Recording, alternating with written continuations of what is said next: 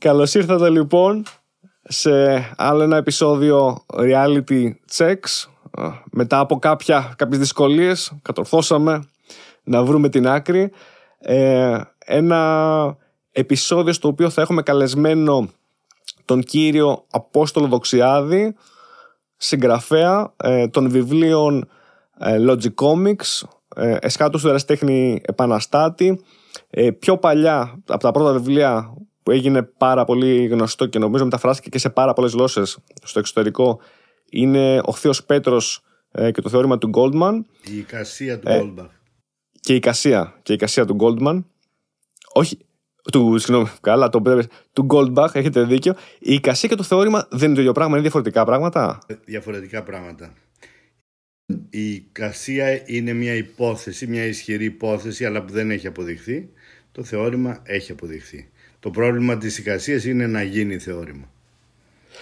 Παρ' όλα αυτά η εικασία είναι κάτι το οποίο ισχύει, απλώς δεν ξέρουμε, δεν έχουμε βρει την απόδειξη. Όχι αναγκαστικά. Υπάρχουν εικασίες που επέζησαν πολλά χρόνια στην ιστορία των μαθηματικών ως εικασίες και μετά απεδείχθη ότι δεν ισχύουν.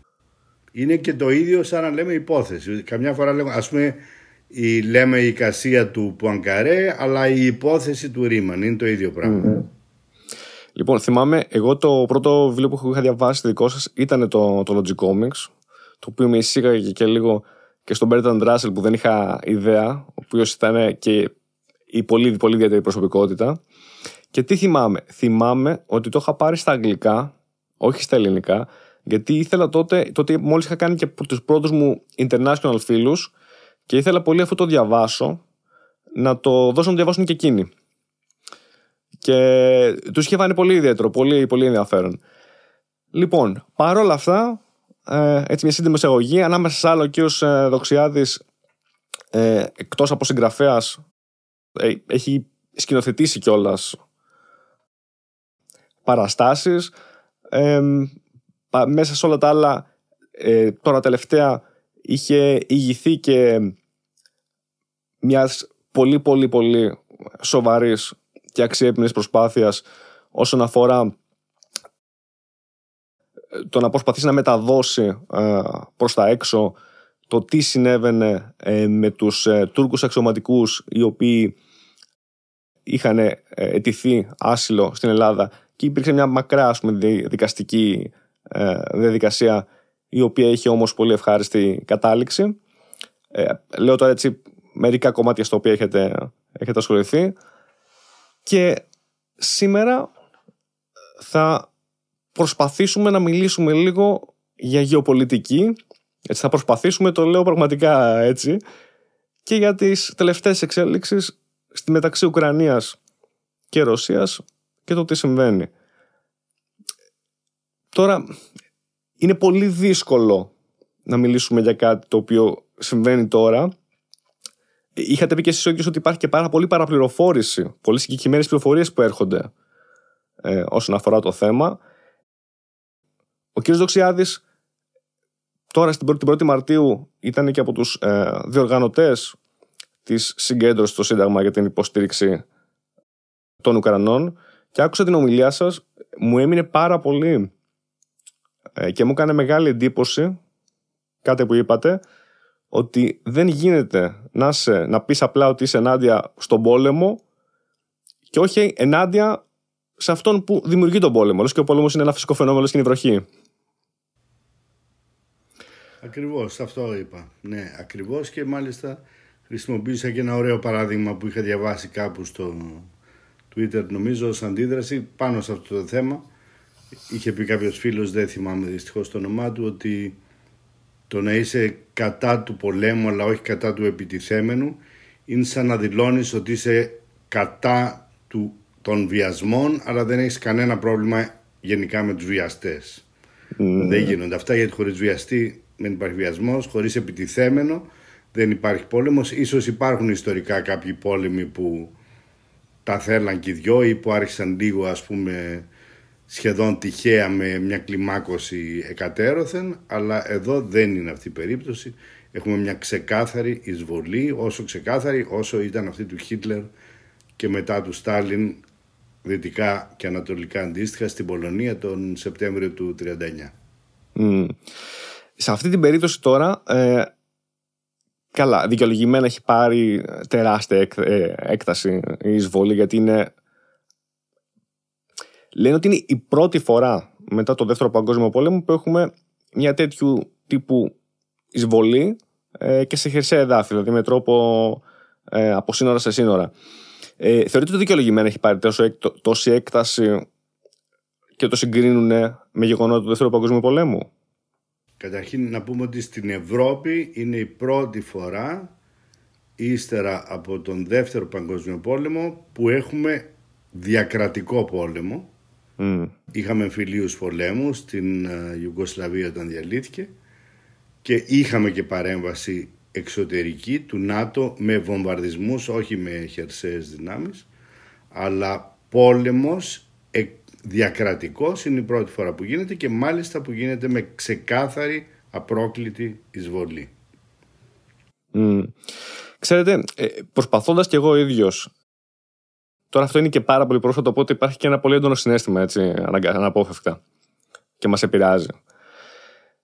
Υπάρχει, όπως είπατε, ε, είχατε κάνει ένα πολύ, πολύ εύστοχο ε, post, το οποίο είχατε ε, βάλει κάποια, κάποια points, σαν bullets ας πούμε, για το πόσο, να είμαστε προσεκτικοί και στην πληροφορία που καταναλώνουμε, γιατί θα έρχεται πολλές φορές και λίγο, ας το πούμε έτσι, distorted, ειδικά από τη ρωσική πλευρά, ό,τι ανακοινώνεται, αλλά και, και γενικότερα επειδή υπάρχει πάρα πολλή πληροφορία, υπάρχουν ε, από πολλές μεριές, ε, προσπάθησα εγώ να κατανοήσω λίγο τα αίτια. Έτσι, μην, μην έχοντας παρακολουθήσει τόσο πολύ κοντά το, ε, την όλη σύγκρουση τα τελευταία χρόνια. Κατάλαβα ότι, ή τουλάχιστον προσπάθησα να καταλάβω ότι υπάρχουν και δύο κύρια αίτια για τα οποία η Ρωσία αποφάσισε, ο Πούτιν συγκεκριμένα, να κάνει την εισβολή. Το ένα είναι γεωστρατηγικό, Δηλαδή, για να μπορέσει σε μια ας πούμε υποτιθέμενη θεωρητική ε, επίθεση του ΝΑΤΟ να διασφαλίσει ότι αυτό το μεγάλο κομμάτι που θα μπορούσε κάποιος να εισχωρήσει που είναι στην, στην Ουκρανία να το θωρακίσει και να το αποκτήσει σαν, σαν buffer zone ας πούμε, σαν ανάχωμα.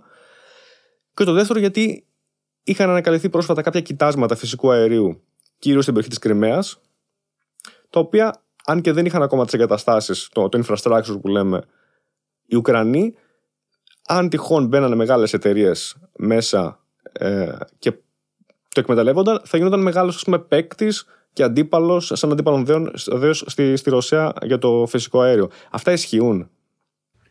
Καταρχήν δεν είμαι μάγος, δεν είμαι προφήτης και δεν είμαι και ειδικός. Όχι ότι οι ειδικοί ξέρουν όλες τις απαντήσεις. Μάλιστα εδώ ισχύει λίγο το φοβού τους ειδικούς. Καμιά φορά ακούμε κάποιες απόψεις και λέμε είναι καθηγητής των διεθνών σχέσεων και υπονοείται άρα έχει δίκιο. δεν είναι έτσι. Mm. Όλα είναι απόψεις, άλλες λιγότερο, άλλες περισσότερο πληροφορημένες. Εγώ ενημερώνω όσο μπορώ και έχω πιστεύω, θέλω να πιστεύω συνείδηση των ορίων της γνώσης και της αγνίας μου. Ε, για το φυσικό αέριο να πούμε το εξής και τα κοιτάσματα φυσικά δεν ξέρω αν υπάρχουν και κατά πόσο υπάρχουν και ποιος ξέρει και αν ξέρει με σιγουριά. Αλλά η Κρυμαία είναι από το 2014 ουσιαστικά υποκατοχή ρωσική. Άρα δεν θα μπορούσε να γίνει τώρα αυτό για την Κρυμαία γιατί η Κρυμαία είναι ήδη ρώσικη. Και αν θέλετε είναι και το μόνο κομμάτι της Ουκρανίας από όσο ξέρω ιστορικά που θα μπορούσε να διεκδικηθεί κάπως ιστορικά να υποθεί ότι ήταν σχεδόν αποκλειστικά ρώσικο για πολλούς αιώνες ε, ως προς τους κατοίκους του και ως προς την εθνική του συνείδηση ή εθνοτική του συνείδηση μάλλον. Ε, τώρα, το επιχείρημα του ΝΑΤΟ καταρχήν δεν είναι αυτό το επιχείρημα το επίσημο του Πούτιν. Ο, ο Πούτιν όπως κάνουν πάρα πολύ συχνά οι δικτάτορες ή θα λέγα κατά κανόνα οι δικτάτορες όταν ξεκινούν πολέμους ε, εφευρίσκουν μία προπαγανδιστική αλήθεια, κοινώς ένα ψέμα, το οποίο πουλάνε ως δικαιολογία. Εδώ η δικαιολογία του Πούτιν, την οποία δυστυχώς είχαν δυστυχώς για τα ίδια τα παιδιά δηλαδή που πολεμούσαν τους Ρώσους, τους νεαρούς Ρώσους, είχαν πιστέψει και οι ίδιοι, γιατί η παραπληροφόρηση βέβαια που βλέπουμε εδώ δεν είναι τίποτα. Έτσι. Στο κάτω-κάτω, αν θέλουμε την πιστεύουμε, αν θέλουμε όχι, έχουμε και άλλες φωνές και στη Δύση. Η παραπληροφόρηση όμως στη Ρωσία είναι η κυρίαρχη άποψη που ακούγεται και όσο όλο ένα και περισσότερο. Αν είδατε σήμερα κλείσαν και το Facebook και το Twitter. Mm.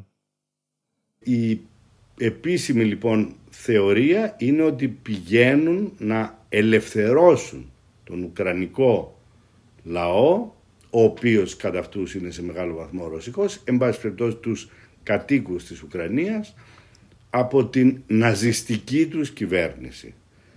Αυτό είναι βέβαια ένα φρικτό ψέμα, είναι μια ναι. δημοκρατικά εκλεγμένη κυβέρνηση. Ο πρόεδρος Ζιλάνσκι έχει εκλεγεί σε ελεύθερες εκλογές που δεν έχουν αμφισβητηθεί με ένα ποσοστό στο δεύτερο γύρο γύρω στο 70%. Ε, και αυτό είναι η δικαιολογία και το είχαν πει και στους στρατιώτες. Μάλιστα από πολλούς που έχουν συλληφθεί ξέρουμε νέα παιδιά ως επιτοπλίστων και έτσι σαστισμένα μετά τη σύλληψή τους που δεν βρίσκουν κάποια τέρατα μπροστά που να τους βασανίζουν και να τους εκτελούν ε, στους Ουκρανούς είναι ότι θα τους υποδέχεται ο λαός στους δρόμους με ροδοπέταλα και με ανθοδέσμες ως ελευθερωτές. Αυτό είναι λοιπόν το επίσημο ψέμα του, του Πούτιν. Mm. Από εκεί και πέρα ε, το λέγεται, οι αναλυτές λένε ότι ήθελε να ελέγχει την περιοχή αυτή. Ένα, μία από τις θεωρίες είναι ως buffer όπως λέτε, ως ενδιάμεσο τείχο ανάμεσα σε αυτόν και στο ΝΑΤΟ. Αυτό ε, δεν λέω αν έχει δίκιο ο Πούτιν ή όχι, λέω σε αντικειμενικά γεγονότα αν ισχύει ή όχι. Ε, η Ουκρανία, μην ξεχνάμε, δεν ήταν στο ΝΑΤΟ, έτσι. Ήθελε να μπει στο ΝΑΤΟ και αν κάτι έκανε τον Ζελένσκι περισσότερο επικίνδυνο στα μάτια του Πούτιν από τον προηγούμενο πρόεδρο, ο οποίος επίσης ήταν φιλοδετικός και επίσης φιλονατοικός, είναι ότι ενίσχυσε το αίτημα, την πίεση του αιτήματος για να μπουν στο ΝΑΤΟ η, Ουκρανία, η Ουκρανία. Ε, βέβαια, ήταν ξεκάθαρο από την Ανατολική πλευρά ότι αυτό δεν είναι μια ρεαλιστική πιθανότητα. Το είχε πει και ο ίδιος ο Στόλτεμπεργκ και, και πριν μια εβδομάδα πριν από την εισβολή με τον πιο ξεκάθαρο τρόπο ότι δεν μιλάμε πάντως για ορίζοντα πολλών ετών και, και ίσως δεν θα γινόταν και ποτέ. Αλλά γιατί μην ξεχνάτε ότι όλες σχεδόν οι χώρες οι, της τέος ανατολικής, οι τέος λεγόμενες λαϊκές δημοκρατίες, ουσιαστικά δορυφόροι ε, του σοβιετικού καθεστώτος με ελεγχόμενες κυβερνήσεις και υπάκουες στη Μόσχα μπήκαν αμέσως μετά την κατάρρευση του λεγόμενου υπαρκτού σοσιαλισμού, του κομμουνισμού Mm-hmm. Αμέσως μπήκαν όλες μαζί στις αρχές της δεκαετίας του 90 όταν επικρατούσε και ένα χάος έτσι μέσα στη Ρωσία που, ή που παρέμενε από την Σοβιετική Ένωση και έξω και δεν υπήρχαν αντιδράσεις αλλά αυτή τη στιγμή ε, ως προς το ότι θα δημιουργήσει γούσε σύνορα με το ΝΑΤΟ η Ρωσία άρα αυτό είναι επικίνδυνο. Ε, είναι διπλά ανακριβές, μάλλον με μια έννοια θα ήταν ακριβές, αλλά σε όλο τον ψυχρό πόλεμο το ΝΑΤΟ συνόρευε απολύτως με το σύνορο της Βαρσοβίας κάθετα σε ολόκληρο το, το αυτό που το είχε πει πρώτος ο Τσέρτσιλ σιδηρούν παραπέτασμα, το Iron Curtain. Αλλά από εκεί και πέρα ε, ακόμα πιο σοβαρό είναι ότι ήδη συνόρευε από την αρχή της διάλυσης του, της κατάρρευσης του κομμουνισμού η Ρωσία με χώρες του ΝΑΤΟ στη Βαλτική. Συνορεύει με τρεις χώρες που ανήκουν στο ΝΑΤΟ. Έτσι. Δεν είναι ότι τώρα για πρώτη φορά θα συνόρευε με μια χώρα που ανήκει στο ΝΑΤΟ. Ε, αντί με τρεις θα, θα συνόρευε με τέσσερις. Βέβαια η Ουκρανία είναι η μεγαλύτερη ε, χώρα, αλλά το συνολικό, η συνολική έκταση των συνόρων Ουκρανίας-Ρωσίας δεν είναι και τόσο μεγάλη. Συγκρίνεται με το σύνορο των τριών χωρών της Βαλτικής αθρηστικά. Βέβαια, αν θεωρείς κανείς και την Λευκορωσία που είναι δορυφόρο mm. Πουτινικής Ρωσίας, γίνεται μεγαλύτερη έκταση. Ακριβώς, ακριβώς. Δούμε στο χάρτη μια σφίνα. Βέβαια είχε και λιμάνια, είχε πολύ μεγάλη πρόσβαση στην Στη Μαύρη Θάλασσα. Αλλά είχε ήδη έτσι κι αλλιώς πρόσβαση στην ε, Μαύρη Θάλασσα από την Αζωφική λεγόμενη θάλασσα που είναι ένας βαθύς κόλπος, πολύ τεράστιος κόλπος της Μαύρης Θάλασσας η Ρωσία και πριν και τώρα βέβαια από το 2014 και μετά με την Κρυμαία είχε και πολύ μεγάλα λιμάνια. Οπότε το ιστορικό αυτό επιχείρημα ισχύει εν μέρη, δεν λέω ότι είναι σωστό εν μέρη, τυπικά ισχύει εν μέρη ότι θα συνόρευε με μια χώρα του ΝΑΤΟ. Αλλά εδώ που τα λέμε, η ρεαλιστική γραμμή στη γεωπολιτική, όποιος μίλαγε ήξερε ότι είναι εξαιρετικά απίθανο έως αδύνατο να μπει η Ουκρανία στο ΝΑΤΟ, τουλάχιστον στο εγγύς μέλλον. Τώρα, αν η Ρωσία αλλάξει μελλοντικά, αν αντί του Πούτιν έχει μια δημοκρατική κυβέρνηση, μπορεί να μην είχε και λόγο ύπαρξης στο ΝΑΤΟ ή και να μπαίνει και η Ρωσία στο ΝΑΤΟ, για να το πω έτσι. Ε, αλλά στα σενάρια τα ρεαλιστικά δεν ήταν πραγματικός κίνδυνος αυτό.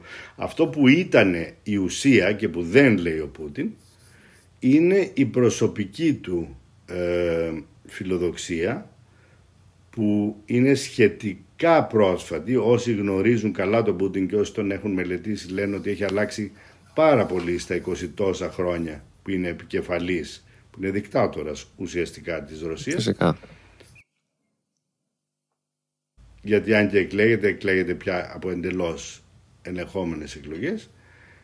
Ε, από, αν θυμάστε, άλλαξε και το Σύνταγμα. Μπορούσε να είναι μόνο 8 χρόνια πρόεδρος. Το άλλαξε. Μετά ένα διάστημα είναι πρωθυπουργός. Είχε βάλει κάποιον άλλο μπροστά και μια τετραετία, οχταετία, δεν θυμάμαι, μέχρι να το αλλάξει και να ξαναμπεί. Ναι, ναι. Και, ναι, ήταν τότε πρωθυπουργός, de facto πρόεδρος. Ε, ο Πούτιν τα τελευταία χρόνια έχει γίνει έχει αποκτήσει καθαρά την νοοτροπία, την αυτοκρατορική, έχει οράματα μεγαλομανιακά. Οι πιο ειδικοί από μένα στα ψυχικά λένε ότι ιδιαίτερα τα δύο χρόνια του, του lockdown του κορονοϊού το επηρέασαν αυτό. Εμφανή δείγματα παράνοιας, όπως ξέρουμε καλά, επί δύο χρόνια έχει κλειστεί κάπου και δεν βλέπει κανέναν από φόβο μην πάθει κορονοϊό. Δηλαδή, εντάξει, Κανείς μας δεν ναι. χαίρεται να πάθει κορονοϊό, αλλά δεν κάνουμε και έτσι. Δεν το κάνουμε θέμα που λένε. Και προσέχουμε ο καθένας ανάλογα τους κινδύνους του, δεν κλεινόμαστε σε ένα υπόγειο μπούνκερ. Αυτό είναι δείγμα παράνοιας και σε αυτό το παρανοϊκό στοιχείο, αφενός ότι όλοι είναι εναντίον του, που είναι το κλασικό στοιχείο του παρανοϊκού, αλλά και στο μεγαλομανιακό που ταιριάζει με την παράνοια, ουσιαστικά ο, ο Πούτιν ήθελε να επεκτείνει την Ρωσία εν μέρη σε περιοχές που ήταν της τέως Σοβιετικής Ένωσης και να, την, να, κάνει, να αρχίσει να κάνει μια νέα ε, αυτοκρατορία ίσως στα όρια της Σοβιετικής Ένωσης εξού και οι φόβοι που ακούγονται από πάρα πολλούς ότι μετά την Ουκρανία τι είναι αυτό που λέγαμε στην δεκαετία στον πόλεμο mm. του Βιετνάμ, η θεωρία του ντόμινο. Mm. Δηλαδή ότι αν πέσει η Ουκρανία, λένε πολλοί, μετά θα επιτεθεί στη Βαλτική, μετά στην Πολωνία. Δεν το ξέρουμε αυτό και δεν είναι καθόλου αυτονόητο γιατί άλλες είναι χώρες του ΝΑΤΟ. Άρα θα είναι de facto εκείνος που ξεκινά έναν πόλεμο με το ΝΑΤΟ και το ΝΑΤΟ είναι υποχρεωμένο να μηνθεί γιατί είναι βασικό στοιχείο του ΝΑΤΟ ότι αν επιτεθεί κάποιος σε χώρα να το εκεί, οι άλλες έχουν υποστη... χρέωση να τον υποστηρίξουν. Ενώ εδώ δεν ισχύει αυτό και εδώ βλέπουμε πόσο προσεκτικό είναι το ΝΑΤΟ έως υπερπροσεκτικό κάνοντας προκαταβολικά δηλώσεις που κάποιος θα μπορούσε να θεωρήσει πολιτικά περιττές, όχι λανθασμένες του να τονίζει ότι δεν θα εμπλακεί στρατιωτικά, δεν θα εμπλακεί στρατιωτικά.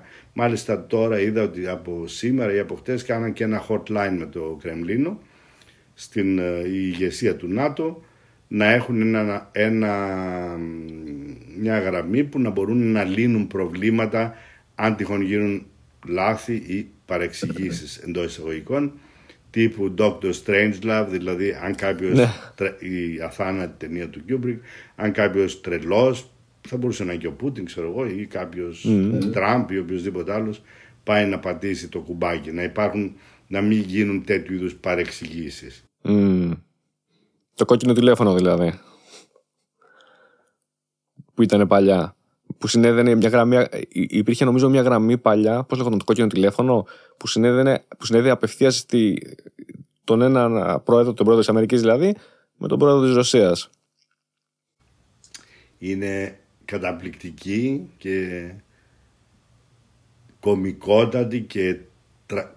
κομικοτραγικότατη Πραγματικά. κότατη και τα τρία μαζί η, η, ο τρόπος που καταδεικνύεται αυτή η επικοινωνία στο Dr. Strangelove mm. στην ταινία του Kubrick που για κάποιο λόγο νομίζω πια υπάρχει παντού και στην Ελλάδα ως Dr. Strangelove όταν είχε πρωτοπροβληθεί στη δεκαετία του 60 λεγόταν επειδή θα ακούγονταν περίεργο το Dr. Strangelove SOS Πεντάγωνο Καλή Μόσχα ε, επικό ήταν, ήταν η μόδα που βάζανε τίτλους ε, να μην το πω να μην το πω υπερφύαλους να πω ότι δίνανε πολύ έτσι, δράμα μια δραματουργία είχε μια λογική ίσως στις αρχές του 60 Dr. Strangelove ήταν σαν τον Dr. No ξέρω του James Bond μπορεί να μην σήμαινε κάτι ιδιαίτερο αλλά από την άλλη μεριά ε, φαίνεται, έχω ακούσει και νομίζω ότι είναι αλήθεια ότι ακριβώς το Dr. Strangelove όταν παίχτηκε έκανε τόση εντύπωση που υπήρξε, επέδρασε, εδώ έχουν περίπτωση που η ζωή μιμείται την τέχνη, που επέδρασε στο να αυξηθούν και να εγκαταστα... οι έλεγχοι και να εγκατασταθούν νέα πρωτόκολλα ώστε να κάνουν τέτοιου είδους ατυχήματα πολύ λιγότερο πιθανά. Δύο πράγματα έτσι να σχολιάσω σε, αυτά που είπατε. Βρίσκω πολύ ενδιαφέροντα. Το ένα είναι ότι πολλές φορές και εγώ ίδιος δεν θεωρώ απλώς περιττό ε, όταν σχολιάζουμε τις αφορμές κήρυξης πολέμων. Πολλές φορές το θεωρώ και λίγο παραπλανητικό. Γιατί συνήθως, 9 10 φορές, αυτές οι αφορμές που λέμε είναι τι, είναι ψέμα. Να το πούμε πιο απλά δηλαδή, είναι, είναι ένα ψέμα συνήθως. Που κατασκευασμένο ψέμα ώστε να ε, εξυπηρετήσει ένα σκοπό. Όταν λοιπόν εμείς συζητούμε τις αφορμές, θεωρώ ότι τους δίνουμε λίγο περισσότερο βαρύτητα και σημασία από ό,τι θα έπρεπε να είχαν. Αντί να μείνουμε στις, ή να προσπαθήσουμε να εξερευνήσουμε τις πραγματικές αιτίες που συμβαίνει κάτι. Και αυτό βλέπω ότι γίνεται κατά κόρον και στα μέσα. Δηλαδή δίνουν μεγάλη έκταση στις αφορμές. Αυτό είναι, αυτό είναι ένα πράγμα, είναι δική μου προσωπική έτσι, άποψη. Ε, το άλλο είναι ότι μου έκανε μεγάλη εντύπωση. Ε, θεωρώ ότι η Δύση μέχρι τώρα, η Ευρώπη δηλαδή και, και η Αμερική, έχει δώσει μια αρκετά ισχυρή απάντηση που πιστεύω ότι ο Πούτιν δεν το περίμενε. Περίμενε μια πιο ας πούμε μαλακή στάση, να το πω έτσι. Και από τους ίδιους τους Ουκρανούς βέβαια περίμενε ότι θα ήταν τα πράγματα πιο απλά. Αυτό το θεωρείται ενθαρρυντικό, δηλαδή. Ξέρετε, το θεωρείται ενθαρρυντικό. Δηλαδή υπάρχει και, νομίζω υπάρχει και όρος uh, sleeping giant effect. Δηλαδή όταν για πολύ καιρό κάποιος ισχυρός ε, δεν ασχολείται πολύ με, το, με τα, τα του πολέμου, ας πούμε, γίνεται λίγο μαθακός, ας πούμε, γίνεται λίγο αυτό που λέμε κοιμόμενος γίγαντας. Θεωρείτε ότι έδειξε η Ευρώπη ότι έχει καλά αντανακλαστικά και είναι ενθαρρυντικό αυτό για το μέλλον, ή είναι κάτι το οποίο ακόμα είναι πολύ νωρίς για να, να σχολιάσουμε; Δύο πολύ ενδιαφέροντα ερωτήματα. Το πρώτο για την αφορμή και την αιτία. Υπάρχουν περιπτώσεις που η αφορμή και η αιτία είναι σχεδόν ταυτίζονται ή που είναι αρκετά φανερό ότι η αιτία είναι λειτουργεί και ως αφορμή. Ε, υπάρχουν οι καθαρά πλαστές αφορμές, π.χ. κλασικό παράδειγμα ο Χίτλερ στην Πολωνία δεν το ξέρουν πολύ αυτό. Ε, προφασίστηκε το πρωί που εισέβαλε της 1ης ε, Σεπτεμβρίου του 1939 στην Πολωνία ότι είχαν μπει Πολωνοί στρατιώτες στο, στο γερμανικό έδαφος και επιτίθενταν μετά λιανοδούφεκα στην Γερμανία να την κατακτήσουν. Αυτό ήταν ένα ψέμα βέβαια ή μια προβοκάτσια όπως το λέγανε την ε, κομμουνιστική αργό, αν και αυτό βέβαια δεν το είπαν οι κομμουνιστές, το είπαν οι ναζιστές. Ε, Και εδώ πέρα πιστεύω ότι έχουμε κάτι εντελώς αντίστοιχο. Ε, δεν είναι αφορμή ακριβώς, γιατί η αφορμή μπορεί να είναι και ένα πραγματικό γεγονός. Είναι το κατασκευασμένο ψέμα του Πούτιν, η απελευθέρωση από τον ναζισμό τρεχαγύρε της Ουκρανίας, τον οποίο δεν έχει. Ε, οι αιτίες, αν θυμάμαι, θυμάμαι στο σχολείο πάντα, ε, στο μάθημα της ιστορίας. Βέβαια, βέβαια. Αφορμές και αιτίες. Πολέμου. και ήταν, τονιζόταν έτσι με αυτό το διαχωρισμό σαν να είναι δύο τελείως διαφορετικά πράγματα που δεν είναι πάντα. Υπάρχουν γκρίζες ζώνες, καμιά φορά συγχέονται. Και ξέρετε στις αιτίες τίνουμε και νομίζω ότι αυτό είναι ένα κέρδος της ιστορίας και της ιστοριογραφίας των τελευταίων δεκαετιών που νομίζω το έκανε αναγκαστικό η περίπτωση του Χίτλερ στο δεύτερο παγκόσμιο πόλεμο ε, να επανέλθουμε σε ένα πολύ παλιό μοντέλο ένα μοντέλο όσο παλιός ο Τροϊκός πόλεμος ποιο, τι, γιατί λέγανε έγινε ο Τροϊκός πόλεμος γιατί ο κακός Πάρης έκλεψε τη γυναίκα. Ναι, ναι, ναι. και όλοι οι Έλληνες πήγαν να πάρουν πίσω την ωραία Ελένη ή εθίγησαν ή κάτι τέτοιο. Ε, ξέρουμε πολύ λίγα για τις ιστορικές συνθήκες αυτού που μοιάζει να συνέβη που λεγόταν Τροϊκός πόλεμος ή κάτι αντίστοιχο και δεν μπορούμε να αποφανθούμε γι' αυτό και για την συζυγική έτσι, συμπεριφορά της ωραίας Ελένης αλλά ξέρουμε ότι ε, κάποιες αφορμές ε, είναι ε, ουσιαστικά και πολύ προσωπικές στην παλιά ιστορία. Δηλαδή στην παλιά ιστορία και ενώ και στην παλιά ιστοριογραφία υπήρχε ιδιαίτερα περισσότερο στον Ηρόδοτο παρά στον Θουκυδίδη που τίνει να είναι πιο ορθολογιστής και ακόμα περισσότερο στους παλιούς ας τους πω έτσι παραμυθάδες ιστορικούς από, από τους οποίους μετεξελίζεται ο Ηρόδοτος σε ο πρώτος ας πούμε ερευνητής ιστορικός. Μην ξεχνάμε ότι η λέξη ιστορία στον Ηρόδοτο σημαίνει έρευνα έτσι, δεν σημαίνει αφήγηση ε, είναι ότι να αποδίδουν σημασία οι παλαιοί στη βούληση των ηγετών, στη βούληση των ανθρώπων.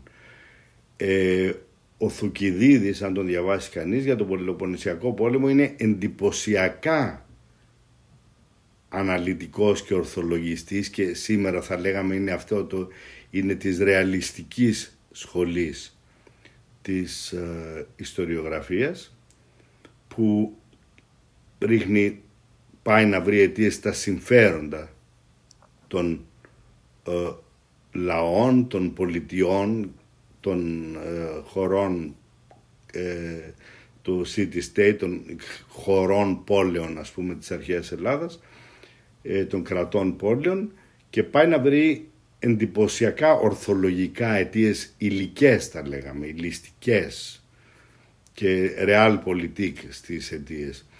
Ε, στην ιστοριογραφία μετέπειτα περάσαμε διάφορες φάσεις και είχε να κάνουν ανάλογα και με τα δόγματα και με, τον, την,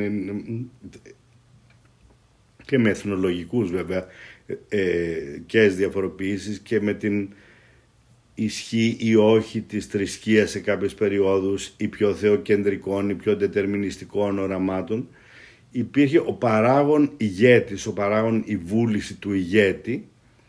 Ε, ήταν κατά περιόδους πολύ ισχυρός όπως ε, εξηγητικά εννοώ στην ιστοριογραφία όπως κατά καιρούς ήταν και πολύ ισχυρός ο ιδεολογικός παράγοντας που ταυτιζόταν η ιδεολογική πρόφαση ή με, που ήταν μέρος της αιτίας με την απόλυτη παράδειγμα οι σταυροφορίες ας πούμε έτσι το αφήγημα στη Δύση ήταν ήταν για να ελευθερώσουν τις χώρες όπου από τους ε, ε, Άραβες όπου γεννήθηκε ο Χριστός και γεννήθηκε η χριστιανική θρησκεία. Σίγουρα στο νου κάποιον και στη ρητορική ακόμα περισσότερο ήταν και αυτό έτσι. Αλλά υπήρχαν και άλλοι γεωπολιτικοί θα λέγαμε ή άλλοι λόγοι ή ληστικοί ή πλιατσικολογικοί ή οτιδήποτε άλλο. Ε, πάντως με τα χρόνια η, η ανθρωπότητα, η Δύση με το διαφωτισμό θεωρεί το κατάκτηση ας πούμε της Δύσης και του διαφωτισμού κυρίως ότι η ιστορία έπαβε να είναι η ιστορία των μεγάλων ανδρών γυναίκες ενίοτε υπήρχαν αλλά σπανιότατα ε, μου το νους στην Εκατερίνη τη Μεγάλη ας πούμε στη Ρωσία ή στη Βικτωρία στην Αγγλία αλλά και αυτό τους τελευταίους αιώνες που έπαιρναν τέτοιες αποφάσεις. Αλλά η ιστορία των μεγάλων ηγετών, να το πούμε έτσι, είχε αρχίσει να, να ατονεί, μετά πήρε πολύ τη θέση της η διπλωματική ιστορία, που πέρασε σε κάτι πιο σύνθετο, τον, την έννοια των κρατών ή των αυτοκρατοριών που είχαν λόγους αντίστοιχους με των μεγάλων ηγετών, αλλά πια ως οντότητες συλλογικές και όχι ως ε, άτομα συγκεκριμένα.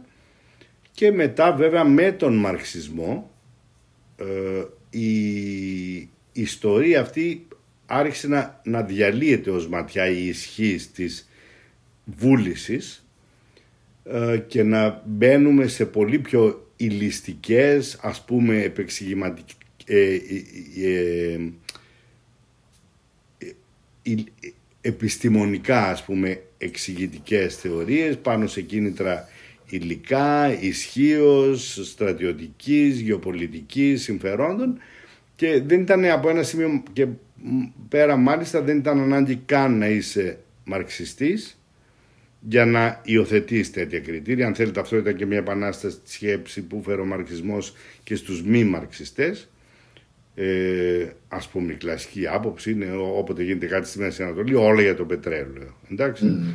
Ε, πολλά γίνονται για το πετρέλαιο σίγουρα και έχουν γίνει πόλεμοι και πόλεμοι για το πετρέλαιο, για το χρυσό, για, το, για τη γη, για το Lebensraum που το έλεγε ο Χίτλερ, το, τη ζωτική γη. Αλλά αυτά δεν είναι ποτέ μόνα τους. Υπάρχουν πάντα και οι ιδεολογίες οι οποίες μπορούν, το ξέρουμε πια καλά, να, να καταλάβουν λαούς ολόκληρους και να πάρουν την μορφή συλλογικής τρέλας, συλλογικής μανίας. Ε, και βέβαια από την εποχή των εθνών κρατών το 19ο αιώνα οι ιδεολογίες αυτές είναι συχνά εθνοτικές, είναι οι φιλοί, εμείς, ο, οι άλλοι, οι καλοί, οι κακοί, η χώρα μας, οι ξένοι. Και όμως θα έλεγα ότι στον 20ο αιώνα κυρίως λόγω του Δευτέρου Παγκοσμίου Πολέμου, ιδιαίτερα της περίπτωσης του Χίτλερ, ειδικά αυτού του ανθρώπου, και εγώ θα έβαζα εδώ και την προσωπικότητα του Λένιν στον, στην επικράτηση του κομμουνισμού.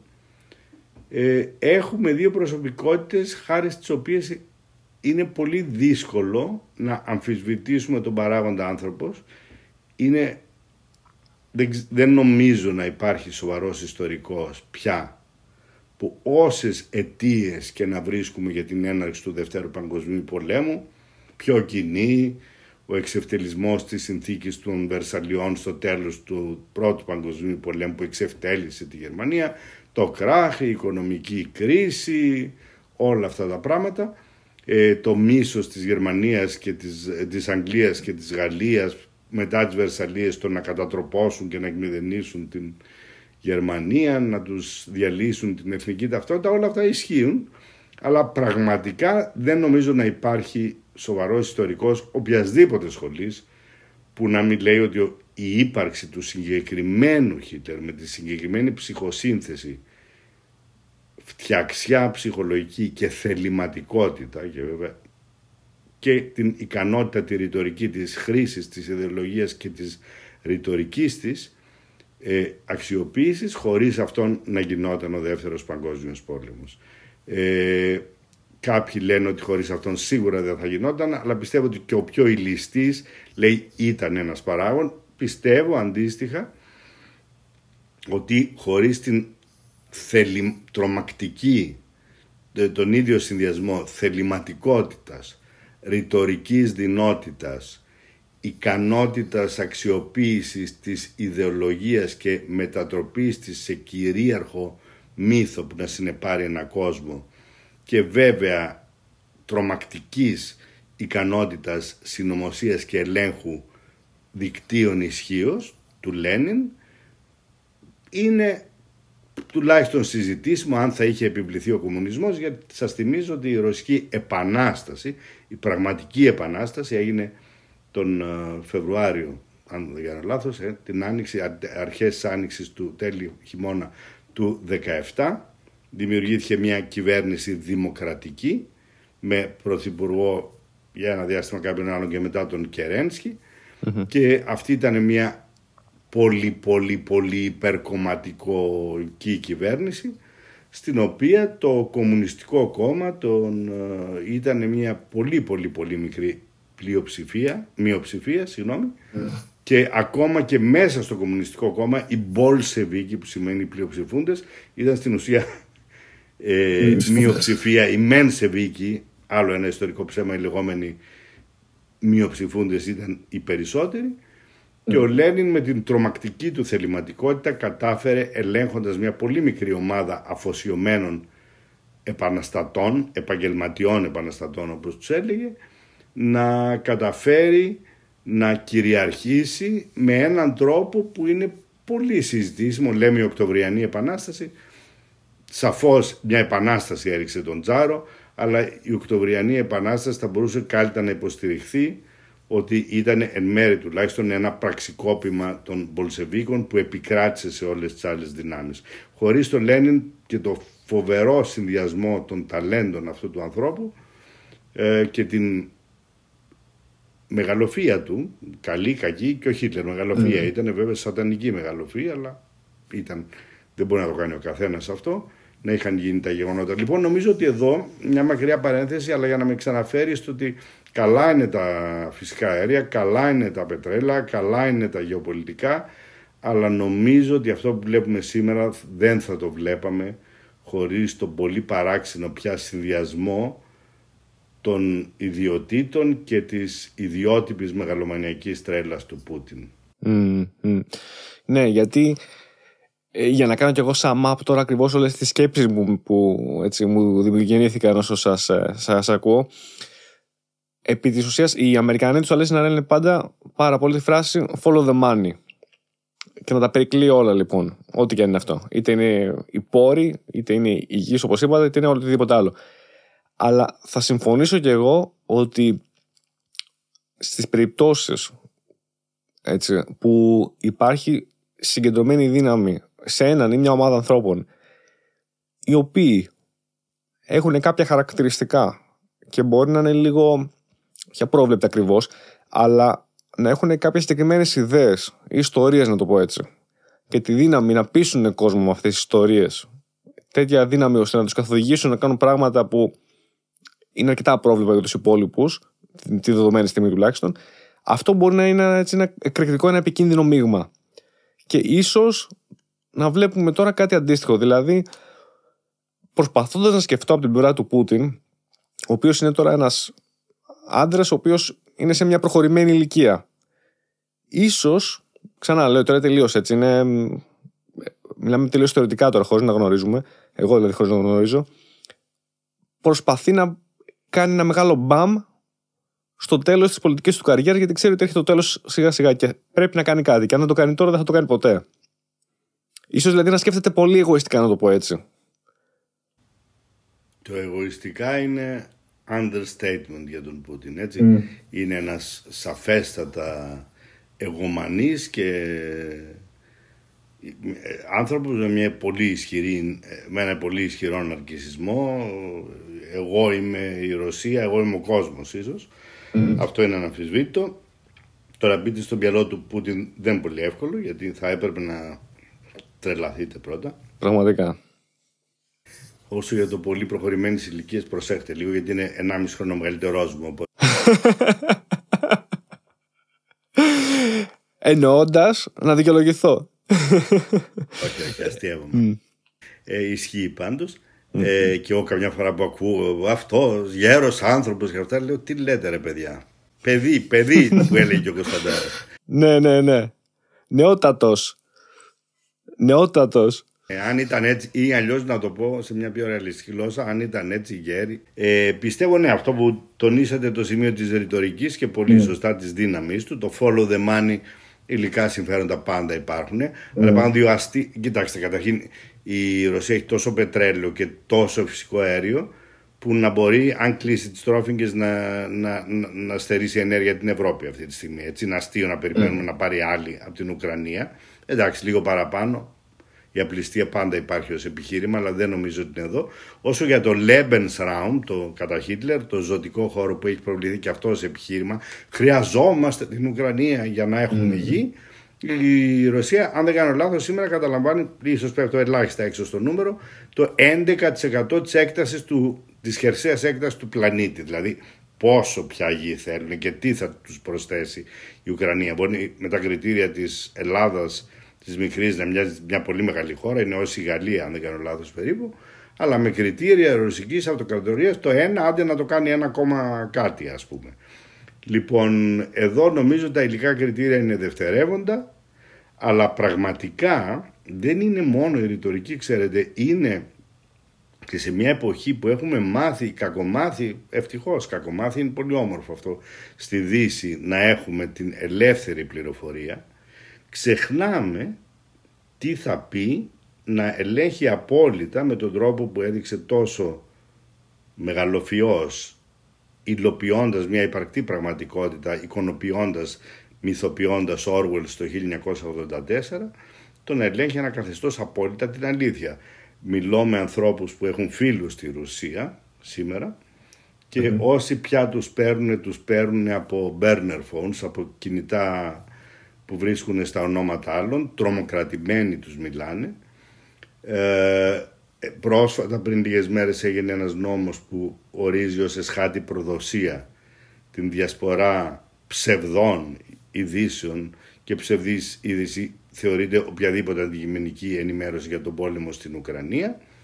Ε, μπουκάρουν στα σπίτια και συλλαμβάνουν ανθρώπους και πάνε 15 χρόνια μέσα επειδή είπανε κάτι που θεωρήθηκε η τοποθέτηση, ξέρω εγώ, όχι η επίσημη γραμμή για την Ουκρανία και μου έλεγε κάποιος που μιλάει πολύ με ανθρώπους στη Ρωσία ξέρεις ότι οι άνθρωποι με, θέλει και κάποιον ηρωισμό, κάποια ειδική ενημέρωση, κάποια ειδική μόρφωση και κάποιες ειδικές άκρες έστω και για να μπορεί να μην πιστέψει κανείς την επίσημη προπαγάνδα. Δηλαδή ξέρω κάποιο φίλο εδώ πέρα στην Ελλάδα ε, όχι στην Ελλάδα για την ακρίβεια, σε άλλη ευρωπαϊκή χώρα, αλλά που είχε έρθει στην Ελλάδα πρόσφατα, που μου είπε ότι κατάφερα και μπήκα, δεν ξέρω πώς, φαντάζομαι δεν θα είναι τόσο δύσκολο, το αντίστροφο είναι δύσκολο, στα ρωσικά μέσα και έκανα την άσκηση να ακούω μία μέρα, λέει ένα 24ωρο μόνο ρωσικά μέσα και κόντευα να πιστώ, αν το συνέχισα δύο-τρεις μέρες, ότι εδώ έχουμε ένα ναζιστικό καθεστώς, όπου όλες οι φόνοι αμάχων πολιτών γίνονται από τους Ουκρανούς, που οι καλοί Ρώσοι μπαίνουν μέσα και τους υποδέχονται, που τα τέρατα εκεί σφάζουν, τρώνε τα ναζιστικά τέρατα, σφάζουν και τρώνε παιδάκια, όσο για την επίθεση στον πυρηνικό σταθμό αν είδατε, ε, διέδωσαν ότι την κάνανε ναζιστές Ουκρανοί και δυστυχώς βλέπω και ανθρώπους στην Ελλάδα και σοβαρούς υποτίθεται ανθρώπους καθηγητές του Πανεπιστημίου που βγάζουν ρούνους ε, αρχαίους και ναζιστικά σύμβολα και λένε ότι αυτά είναι τα σύμβολα του στρατού της Ουκρανίας και τερατώδη ψέματα. Ναι. Λοιπόν, εδώ πέρα δεν είναι μόνο η ρητορική δυνότητα, γιατί ο Πούτιν αν κάτι δεν έχει, είναι ρητορική δυνότητα. Ναι. ο, ο, ο Χίτλερ είχε μία, μπορεί να τον ακούει κανείς, βλέπει ένα παρανοϊκό άτομο να ορλιάζει και να χτυπιέται, και από κάτω τα πλήθη να παραλυρούν φαίνεται ότι αυτό ναι, ναι. τότε έπιανε. Ο, ο, ο, ο Πούτιν πια είναι ένα απόλυτα ψυχρό πρόσωπο, μια μάσκα που μιλάει σαν μηχάνημα, δεν είναι λοιπόν ρητορική η δυνότητά του, είναι ο απόλυτος έλεγχος που έχει στα μέσα του να ελέγχει την αλήθεια. Σας θυμίζω ότι στον Orwell, στην, στο υπέροχο 1984, που θα συνιστούσα σε όσους δεν το έχουν διαβάσει να το διαβάσουν γιατί είναι όλα και συμπυκνωμένα, το Υπουργείο Προπαγάνδας, η προπαγάνδας λέγεται ε, Υπουργείο Αλήθειας και είναι ουσιαστικά το Υπουργείο των Ψεμάτων. Και ένα από τα σλόγκαν είναι η ειρήνη είναι ο πόλεμος, η αλήθεια είναι το ψέμα. Ναι, ακριβώς. Ακριβώς, ακριβώς. Είναι... Αυτό πάντως αν θα έχουμε χρόνο θα άξιζε να μιλήσουμε για το τι γίνεται στην Ελλάδα από προπαγάνδα ρωσική, γιατί είναι άκρος ενδιαφέρον. Εμείς δηλαδή που έχουμε την πολυφωνία και έχουμε τη δυνατότητα να ακούμε τι γίνεται, πόσο πολύ επηρεαζόμαστε και πώς οι άνθρωποι στην Ελλάδα επηρεάζονται.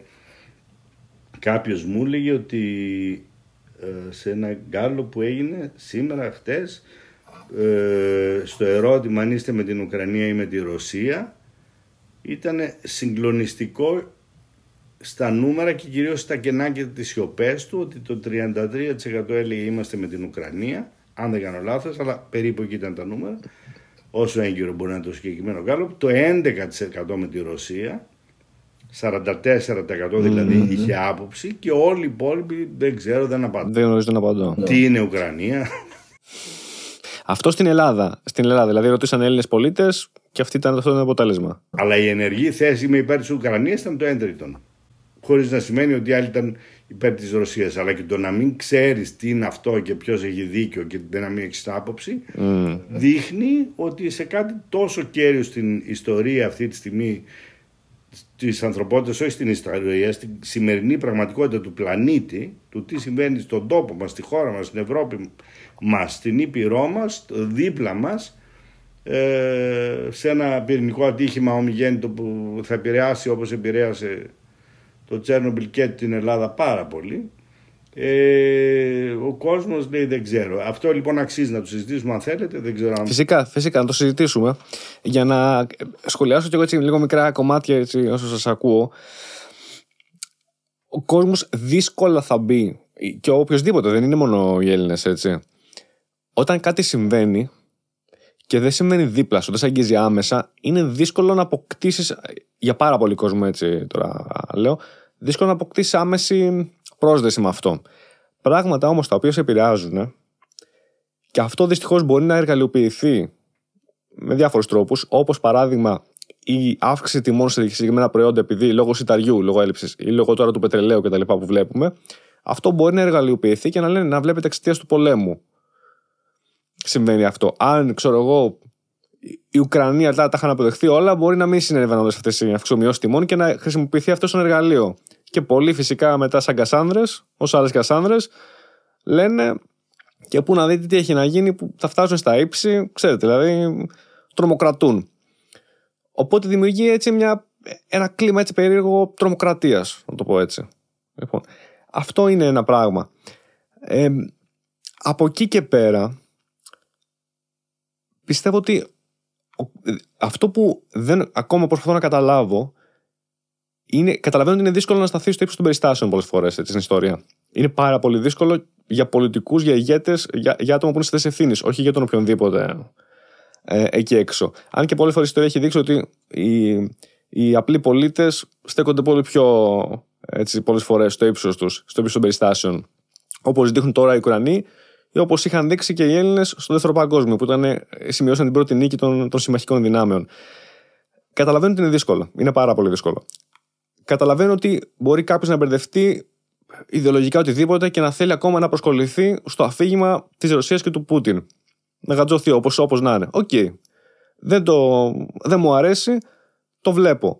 Αυτό όμως που μου φαίνεται που δεν το καταλαβαίνω είναι πως πώς γίνεται να βλέπεις τη στάση του Ουκρανικού λαού, η οποία είναι αξιοθαύμαστη εν πολλοίς, και του ίδιου του, του Προέδρου, που, δηλαδή δείχνει μια παρρησία, δείχνει μια ότι είναι εκεί. Θα μπορούσε πολύ εύκολα και έχουμε δει σε πολλές άλλες περιπτώσεις και σε εμάς, όταν συμβαίνουν αντίστοιχα γεγονότα, οι, αυτά τα, τα άτομα που είναι στη θέση ισχύως φυγαδεύονται, βρίσκουν safe houses στο εξωτερικό κτλ.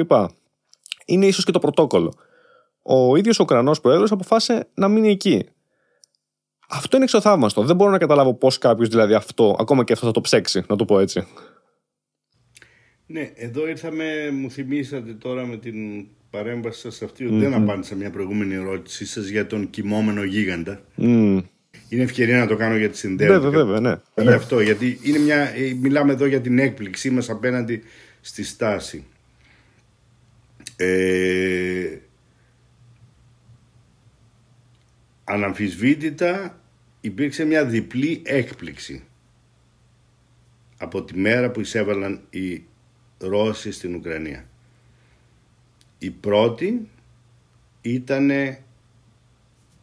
δεν τη ιεραρχώ πρώτη, δεύτερη έχουν μεγαλύτερη σημασία πια έχει ίσως και δύο mm-hmm. εξίσου ή κάθε μία με άλλο τρόπο πραγματικά εντυπωσιαστήκαμε όλοι και υπάρχει μια μικρή αλληλεπίδραση όμως ανάμεσά τους στο πώς αντέδρασε η Ευρώπη και ο δυτικός κόσμος η Αμερική θα έλεγα λιγότερο γιατί δεν έχει αντιδράσει τόσο έντονα όσο η Ευρώπη. Μάλλον έχει ακολουθήσει το, το δρόμο της Ευρώπης αλλά ενώ στην εποχή του ψυχρού πολέμου θα έδινε το παράδειγμα, το υπόδειγμα η Αμερική και θα ακολουθούσε η Ευρώπη εδώ η Αμερική συντονίζεται με αυτό που κάνει η Ευρώπη. Ίσως θα το έκαναν ανεξάρτητα δεν λέω. Αλλά πάντως η Ευρώπη κυριαρχεί ε, στη δική μας νοόσφαιρα τουλάχιστον πόσο γρήγορα αντέδρασε η Ευρώπη με οικονομικές κυρώσεις, με ξεκάθαρες θέσεις, εντελώς ξεκάθαρες θέσεις, αποφυγή κάθε ναι αλλά ή εισαποσταγισμού όπως λέμε, mm-hmm. νεολογισμός, ε, και πόσο ξεκάθαρες θέσεις πήρε υπέρ της Ουκρανίας κατά της εισβολής και στήριξης της Ουκρανίας με ανθρωπιστική βοήθεια, με διπλωματική βοήθεια, με πολεμικό υλικό πλην έμψυχου με στήριξη ε, του καθημερινή του Ουκρανικού λαού και του συνεχή διάλογο με τον πρόεδρο Ζελένσκι. Οπότε η Ευρώπη δεν ήταν απλώς, θα έλεγα, είναι κάτι παραπάνω από ο κοιμόμενος γίγαντας, γιατί ξέρετε, στην ωραία μεταφορά ο κοιμόμενος γίγαντας είναι ένας γίγαντας που κοιμάται, το τσιμπάει mm-hmm. κάποιος και αυτός ναι, ναι, ναι, ναι. Εδώ η Ευρώπη δεν ήταν καν γίγαντας. Έμοιαζε να είναι πια μια συλλογή, ένα σύνολο κρατών τα οποία συγκροτούσαν με διάφορους βαθμούς συνεκτικότητας, διάφορα συμφέροντα, κυρίως οικονομικά και όπου το κάθε κράτος συμμετείχε με άλλο βαθμό συμμετοχής, με άλλο βαθμό πίστης, με άλλο βαθμό χαλαρότητας και με άλλες συμμαχίες και άλλες συμπάθειες. Ε, αυτό που έκανε λοιπόν ήταν όχι απλώς ξύπνησε το γίγαντα, δημιούργησε το γίγαντα. Τα κομμάτια που ήταν η Ευρώπη τα ένωσε και τα έκανε ξαφνικά να γίνουν γίγαντες και να αντιδράσουν και όλο αυτό σε λίγες μέρες και βέβαια να θυμηθούν και το λόγο ύπαρξης σας θυμίζω ότι όταν έγινε ως Επιτροπή Σιδήρου και Χάλιβα αν θυμάμαι σωστά το λέω ε, το, ναι, ναι, ναι. στα τέλη του 40 η πρώτη μορφή του, του ε, European ε, Steel and Coal Commission ε, όχι ε, Χάλιβα και ναι, ναι, ναι. Ε, ήταν, μόνο, συμμετείχε μόνο η, η Γαλλία και η Γερμανία και ήταν για την αποφυγή ενός δευτέρου πολέμου ο σκοπός. Ήταν ε, εικονικά μια οικονομική συμφωνία και πραγματικά, αλλά ο σκοπός ήταν αυτό μετά μετεξελίχθηκε στην κοινή αγορά και μετά μετεξελίχθηκε στην Ευρωπαϊκή Ένωση και ο σκοπός ήταν η διατήρηση της ειρήνης. Έγινε για να μην ξαναγίνει παγκόσμιος πόλεμος και επειδή οι δύο προηγούμενοι παγκόσμιοι πόλεμοι είχαν ξεκίνημα και αφορμή συγκρούσεις ευρωπαϊκές, έγινε αυτός ο οργανισμός για να αποφύγει τον τρίτο πόλεμο. Αν θέλετε τα Ηνωμένα Έθνη ήταν η μεγάλη ιδέα, αλλά ήταν και ο λίγο χαλαρή και παρέμεινε χαλαρή στη δύναμή της, αλλά η Ευρωπαϊκή Ένωση έγινε για αυτό το σκοπό. Βέβαια, σωστά για να μην λέμε την κακή λέξη, Don't mention the war που λέει και ο John Cleese στην ωραία αυτή ε, σειρά το Faulty Tower στην υπέροχη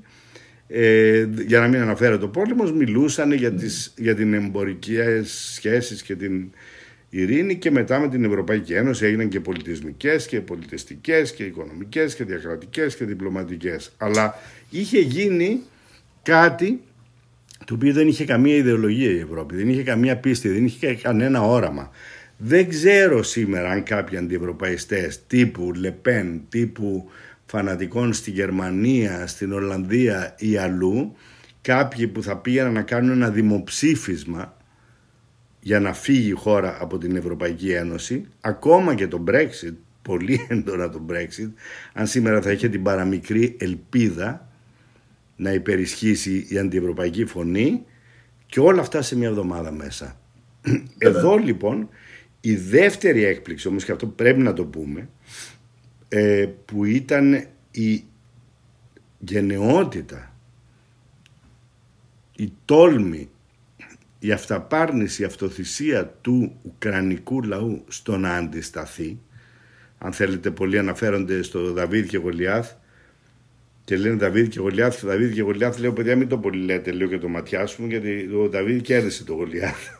Εδώ, εδώ έχουμε έναν νεαρό Δαβίδ ίσως χωρίς φεντόνα ή με, που δεν χειρίζεται τόσο καλά, δεν ξέρω, που, δεν, έχει, δεν έχει φανεί ότι θα κερδίσει ο, ο Δαβίδ και ίσως σε μια συνεχιζόμενη μακρινή μόνο πολεμική αναμέτρηση χωρίς ανάμειξη καθαρά της Δύσης και του ΝΑΤΟ δεν ξέρω αν μπορεί να κερδίσει η Ουκρανία πραγματικά με την έννοια να αποκαταστήσει την, τα σύνορά της αυτά που ήταν πριν τον πόλεμο αυτό είναι, μπορεί να τα συζητήσουμε αυτά τα σενάρια αν θέλετε αλλά, αλλά αυτή τη στιγμή μας κατέπληξε το θάρρος και λέω ότι τα δύο συνδέονται γιατί ξέρετε αν είχε πέσει η Ουκρανία το πρώτο 24ωρο δεν θα βλέπαμε αυτή την ευρωπαϊκή αντίδραση. Αν είχε πέσει το δεύτερο θα είχαμε δει ένα κομματάκι της. Αν είχε πέσει το τρίτο θα είχαμε δει ένα μεγαλύτερο. Αυτό όμως το συνεχιζόμενο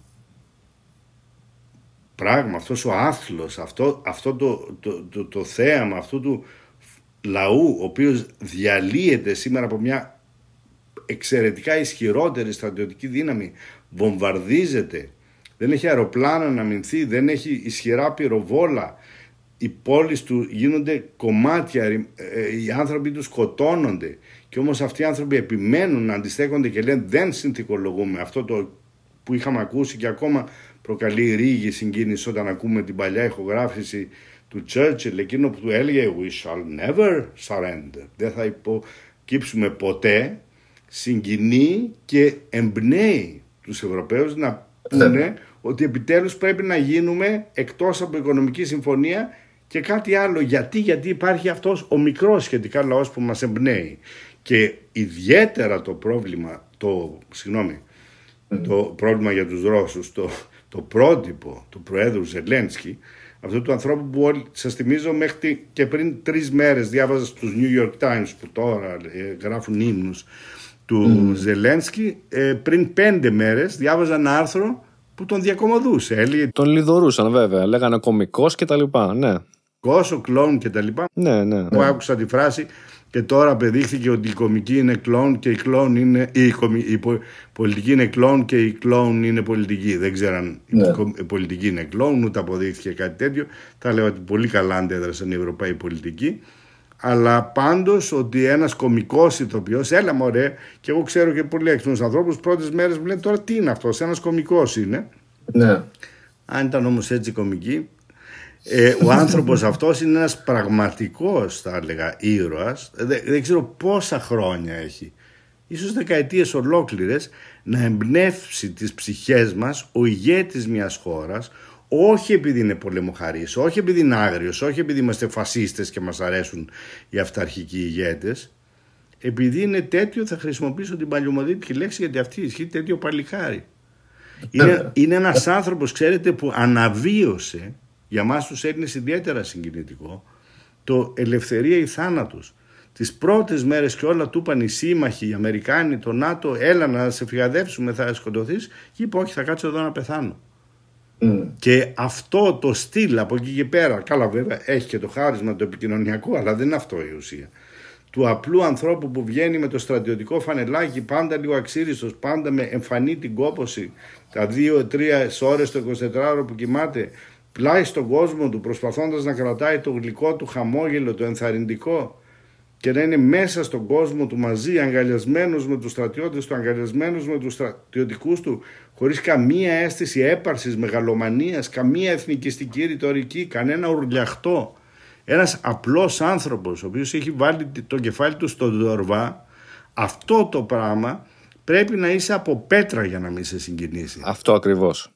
Αυτό ακριβώς. Ε, για να συμπληρώσω αυτό, να συμπληρώσω αυτό που λέτε, ε, για μένα ήρωας, ξέρετε, δεν είναι ο, ο Σούπερμαν, ο αδιάβλητος ή αυτού που βλέπουμε στις στις ταινίες της action movies τύπου Σταλόνι ή Ράμπο. Ο ήρωας είναι αυτός ο οποίος είναι ένας καθημερινός άνθρωπος που οι περιστάσεις, οι τύχοι, οι συμπτώσεις τον φέρουν σε μια δύσκολη κατάσταση και ενώ οι περισσότεροι θα λυγούσαν, αυτός ε, προτάσεις στο, στο στήθος του. Δηλαδή, ε, πώς το λέμε, rise to the occasion που λένε και οι Αμερικανοί. Εκεί που δεν το περιμένει κανείς, στέκεται εκεί βράχος. Αυτός είναι ήρωας. Θα πρόσθετα και κάτι ακόμα ως χαρακτηριστικό. Είναι ο πραγματικός ήρωας φοβάται και υπερνικά το θάρρος του. Γιατί μόνο ένας τρελός ή ένας χαζός ή άνθρωπος που δεν έχει πραγματική ε, αίσθηση της πραγματικότητας και του κινδύνου δεν φοβάται. Είναι ε. παθολογικό σε έναν πραγματικό και υπαρκτό κίνδυνο να μην φοβάσαι. Είναι αυτός που κυριαρχεί στο φόβο του γιατί μη μου πείτε ότι ο Ζελένσκι που έχει μία γυναίκα και δύο παιδάκια που ζουν στην Ουκρανία τώρα δεν ξέρει ότι μπορεί αύριο, μεθαύριο, σε μια εβδομάδα, σε ένα μήνα να μην ζει ή να είναι σκλάβος, να είναι αλυσοδεμένος σε κάποιο υπόγειο και να τον βασανίζουν στη Ρωσία. Θα έλεγα αν τον ρωτάγατε τον ίδιο τι πιθανότητες δίνει να είναι ζωντανό σε δύο μήνες ή τρεις μήνες από σήμερα. Αν ρώταγα εσά τι πιθανότητες έχει να είναι ζωντανός τρεις μήνες από σήμερα, τι θα μου λέγατε; Διαισθητικά λίγες, αλλά στην πραγματικότητα δεν έχω ιδέα. Αλλά διαισθητικά λίγες, πολύ λίγες. Δηλαδή, μιλάω για, θα μιλούσα τελείω σαν αριθμός. Ο πρώτος αριθμός που μου ήρθε στο μυαλό να σας δώσω να καταλάβετε είναι 20 με 10%. Πιστεύω ότι το ίδιο ξέρει και αυτός. Mm. Θα είναι 20, 25, 30, 35 και 60 να είναι όταν σου λένε έλα εδώ να σε έχουμε στη Δύση, ήρωα των, ε, ε, της εξόρισης της κυβέρνησης, αρχηγών, να διοικείς από μακριά το στρατό σου και αυτός λέει όχι εδώ θα κάτσω και δεν ξέρει αν θα ζει αύριο ή μεθαύριο και παραμένει με το χαμόγελο στα χείλη και ψυχώνει το λαό του αυτός δεν είναι ένας άνθρωπος που δεν φοβάται, είναι ένας άνθρωπος που κυριαρχεί στο φόβο του. Και έχουμε δει ότι εδώ δεν είναι κανένας παλικαράς, κανένας ε, τρελάρας, κανένας mm. μανιακός των πολέμων, κανένας παρανοϊκός, ήταν ένας απλός άνθρωπος, ένας κομικός. Ναι, ακριβώς. Με συγκίνησε στην ομιλία του, του, του, στη συνάντηση του συντάγματος την Τρίτη ο φίλος μου αγαπημένος ο Αντώνης Καφετζόπουλος ναι, ναι, ναι. Σηκώθηκε και είπε η πρώτη του φράση ήταν πολύ ωραία και γλυκά και σεμνά που εξου, νομίζω ήταν και πάρα πολύ Ουκρανοί στο ακροατήριο ευτυχώς που στο κοινό μέσα στη συγκέντρωση που δεν, ίσως δεν καταλάβαιναν και πολύ ελληνικά και δεν ξέραν πολύ καλά ποιος είναι και δεν έπιασαν το πικρό χιούμορ είπε mm-hmm. είμαι ο Αντώνης Καφετζόπουλος λέγομαι Αντώνης Καφετζόπουλος και δηλώνω υπερήφανος συνάδελφος του Προέδρου Ζελένσκι ηθοποιός και γνωστός πολύ στην τηλεόραση ως κομικός ηθοποιός αν και είναι θαυμάσιος δραματικός ηθοποιός επίσης Λοιπόν, ε, εδώ έχουμε αυτή την πραγματική περίπτωση και του ήρωα που και όπως λέει ο Σεφέρης στον τελευταίο σταθμό οι ήρωες προχωρούν στα σκοτεινά. Ο Ζελένσκι προχωράει στα σκοτεινά. Δεν ξέρει τι του έχει το μέλλον, αλλά ξέρει ποια είναι η αλήθεια που έχει ταχθεί να υπηρετήσει με τη ζωή του. Και αυτό πώς να μην το θαυμάσεις, πώς ε, βέβαια. Από τον άλλο μέσα στο μπούνκερ χωμένο, ο οποίος τρέμει τον κορονοϊό και μιλάει με τους άλλους στα 50 μέτρα μην τυχόν και κολλήσει και κάνει βαβά να πούμε. Που είναι που, το θάρρος του ενός και το θάρρος του άλλου. Πραγματικά, πραγματικά. Είναι, μα, ε, είναι το κλασικό. Η διαφορά μεταξύ του, του δουλού και του γενναίου, ξέρετε, δεν είναι ότι δεν φοβούνται και, του δηλού και του γενναίου. Και οι δύο φοβούνται. Και ο δηλός και ο γενναίος. Ε, απλά ο γενναίος φοβάται και το κάνει, ό,τι είναι να κάνει. Και συνεχίζει. Και να πω ότι σε αντιπαραβολή, γιατί πριν μιλήσαμε για έτσι, ανθρώπους ηγέτες, να πω έτσι, οι οποίοι ήταν λίγο, όχι λίγο, οι οποίοι παρόλα αυτά ήταν, είχαν μια παρανοϊκότητα και μας είδανε σε ένα δεύτερο παγκόσμιο πόλεμο ή σε άλλα γεγονότα ή όπως ο Πούτιν τώρα ας πούμε, σε, σε μια σύραξη στην Ευρώπη μετά από πόσα χρόνια. Αλλά βλέπουμε ότι υπάρχουν και σύμβολα και άνθρωποι τελείως στην αντίπερα σαν αυτόν που και οι ίδιοι εμπνέουν και οι ίδιοι έχουν μια δυναμική ασχέτως ρητορικής ή όχι. Θεωρώ ότι αν δεν ήταν αυτός εκεί δύσκολα. Και, γιατί αυτό ξέρετε δίνει και αυτό, δίνει ένα μήνυμα στον κόσμο έτσι, για να αμυνθεί. Και στον απλό λαό και, στο, και στους ίδιους στρατιώτες. Ότι κοιτάξτε, αυτός εκεί μένει. Θα μείνουμε κι εμείς. Δεν έχουμε ξαναδεί. Πραγματικά όσο το σκέφτομαι, σπάω το μυαλό μου και τώρα που μιλάμε και παλιότερα να δω. Μας έχει εμπνεύσει τον κόσμο κάποιους φασίστες, τους ενέπνεε ο Λεπέν. Κάποιους, ξέρω εγώ, συμπατριώτες μας, μην τους χαρακτηρίσω, οι άνθρωποι δικαίωμά τους, τους ενέπνεε ο Τσίπρας, ας πούμε, τους βοήθευε. Ή και ναι. ξένους ενέπνεε ο Τσίπρας. Κάποιους τους ενέπνεε, ξέρω εγώ, ο Μπόρι Τζόνσον, ας πούμε. Κάποιος τους ενέπνεε η Θάτσερ, κάποιος τους ενέπνεε, δεν ξέρω, ένας ποδοσφαιριστής ή ένας ηθοποιός. Αλλά κάποιος τους ενέπνεε και πολλούς στην Ελλάδα, έτσι φιλελεύθερους ανθρώπους. Ο Ομπάμα, σου λέγανε τι τρομερός, mm. τι τρομερός ήρωας. Άνθρωπο που να μας εμπνέει όμως, όπως ο Ζελένσκι, με το θάρρος του, το παρατεταμένο, το ηθικό και την άρνησή του να βάλει μπροστά τη ζωή του αλλά να βάζει μπροστά την πατρίδα του και το λαό του και το καθήκον του εγώ τουλάχιστον δεν θυμάμαι έξω από τα βιβλία της ιστορίας να έχω ξαναζήσει όσα χρόνια. Στη σύγχρονη ιστορία, στη σύγχρονη ιστορία πραγματικά και εγώ δεν μπορώ να, να σκεφτώ. Χωρίς να θέλω να δικήσω κάποιον, αλλά αυτή τη στιγμή δεν, δεν μου έρχεται κάποιος στο μυαλό μου. Έρχονται στο νου Λεωνίδες, Κωνσταντίνη Παλαιολόγια από δική μας ιστορία. Θέλω να ελπίζω όχι στην κυριολεξία γιατί και οι δύο σκοτώθηκαν. Ε, και βέβαια είναι ένα θέμα να συζητήσουμε, αν θέλετε, τις πιθα... του τι, είναι, τι, τι μέλη γενέστε, πώς θα πάει αυτός ο πόλεμος, τι σενάρια έχουμε εδώ. Έχω, έχω, έχω μια ερώτηση την οποία δεν, δεν έχω απάντηση. Πώς είναι δυνατόν, γιατί μιλάμε για. Ε, καλούν και δύο πλευρές και, και ο Ρώσος έχει καλέσει προς ε, διαπραγματεύσεις. Πώς είναι δυνατόν κάποιος λογικός άνθρωπος να διαπραγματευτεί με ένα δικτάτορα, με έναν που αποδεδειγμένα δηλαδή θα σπάσει ανά πάσα στιγμή το λόγο του, αυτά που θα πει μπορεί να μην τα κάνει πράξη και μπορεί να γίνει το οτιδήποτε. Δηλαδή, πώς διαπραγματεύεσαι με κάποιον ο οποίος δεν έχει καμία βάση διαπραγμάτευσης; Εδώ εννοείται ποιος με ποιον. Ο Ζελένσκι δηλαδή με τον Πούτιν. Πώς, πώς, με, ποιο, με ποια λογική μπορεί να κάτσει κάποιο, ή ακόμα και η Δύση με τον Πούτιν, ας πούμε, κάποια στιγμή. Πώς να διαπραγματευτείς με κάποιον υποδεδειγμένα έχει ψέματα, έχει, μπορεί να κάνει το οτιδήποτε ε, και βλέπεις ότι έχει μια παρανοϊκότητα που δεν ξέρεις που μπορεί να οδηγήσει.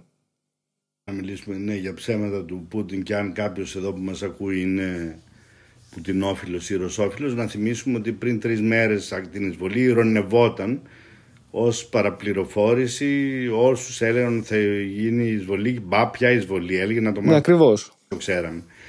Ε, κοιτάξτε να δείτε, εδώ ε, όσο και να παριστάνει το μεγάλο παλικάρι κάπως ανώδυνα ο Πούτιν λέγοντας για πυρηνικά δεν το απροπώ θυμίζω ότι σε όλο τον ψυχρό πόλεμο αν εξαιρεθεί η κρίση των πυράβλων στην Κούβα ε, το 62 αν θυμάμαι καλά ή 63, 62 Λογικά πριν τη δολοφονία του, του Κέννετ πρέπει να ήταν εκεί το 62. Η, τότε η Σοβιετική Ένωση αρνείται ότι είχε πυρηνικά όπλα, έτσι, σας θυμίζω. Δηλαδή ο, ο Κέννετ του έλεγε και η Σοβιετική Ένωση του αρνείται ότι έστειλε πυρηνικά όπλα στην Κούβα και είχε ήδη στείλει όπως απεδείχθηκε των υστέρων. Mm. Αυτό δεν το ήξεραν ούτε οι Αμερικάνοι. Υπήρχαν έτοιμοι ενεργοποιημένοι πύραυλοι. Αυτό απεδείχθηκε 20-30 χρόνια μετά.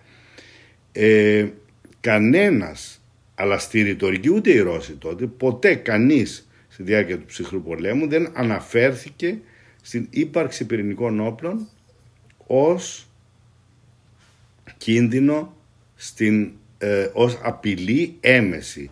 Ακόμα και πιο πολεμόχαρη αν θέλετε, ξέρω εγώ, ο Στάλιν, ο Μπρέσνιεφ, από την άλλη πλευρά ο πιο θέλετε, ο Ρέιγκαν ας πούμε, ποτέ δεν αναφέρθηκαν σε αυτό είναι η πρώτη φορά που αναφέρεται στο πυρηνικό του οπλοστάσιο και το βάζει σε ετοιμότητα, σε alert, ο Πούτιν, που είναι ήδη πράξη που δείχνει ότι ο άνθρωπος δεν είναι πολύ καλά.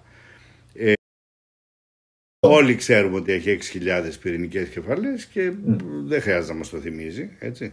Δόξα τω Θεώ το θυμόμαστε, δεν μπορούμε να το ξεχάσουμε. αλλά, αλλά και να θέλαμε. Αλλά από εκεί και πέρα ε, στη λογική αυτή, στη διαπραγμάτευση που γίνεται, ε, ισχύει βέβαια και λίγο, σας θυμίζω, μάλλον δεν σας θυμίζω, ίσως, ναι, σας θυμίζω από τα βιβλία ιστορίας σε πολλούς, αλλά Είστε νεότερος, δεν τα ζήσατε, δεν ζήσατε ως ενήλικος στον ψυχρό πόλεμο. Δεν είχατε γεννηθεί, δεν ξέρω πόσο χρονών είστε. Πότε το 88, οπότε ούτε καν. Στο τσάκ. θεωρητικά, αν, είχα, αν είχατε ιδιαίτερη μνήμη και είστε παιδί θαύμα και έχετε ενός ε, έτους μνήμες, ε, θα θυμάστε κάτι.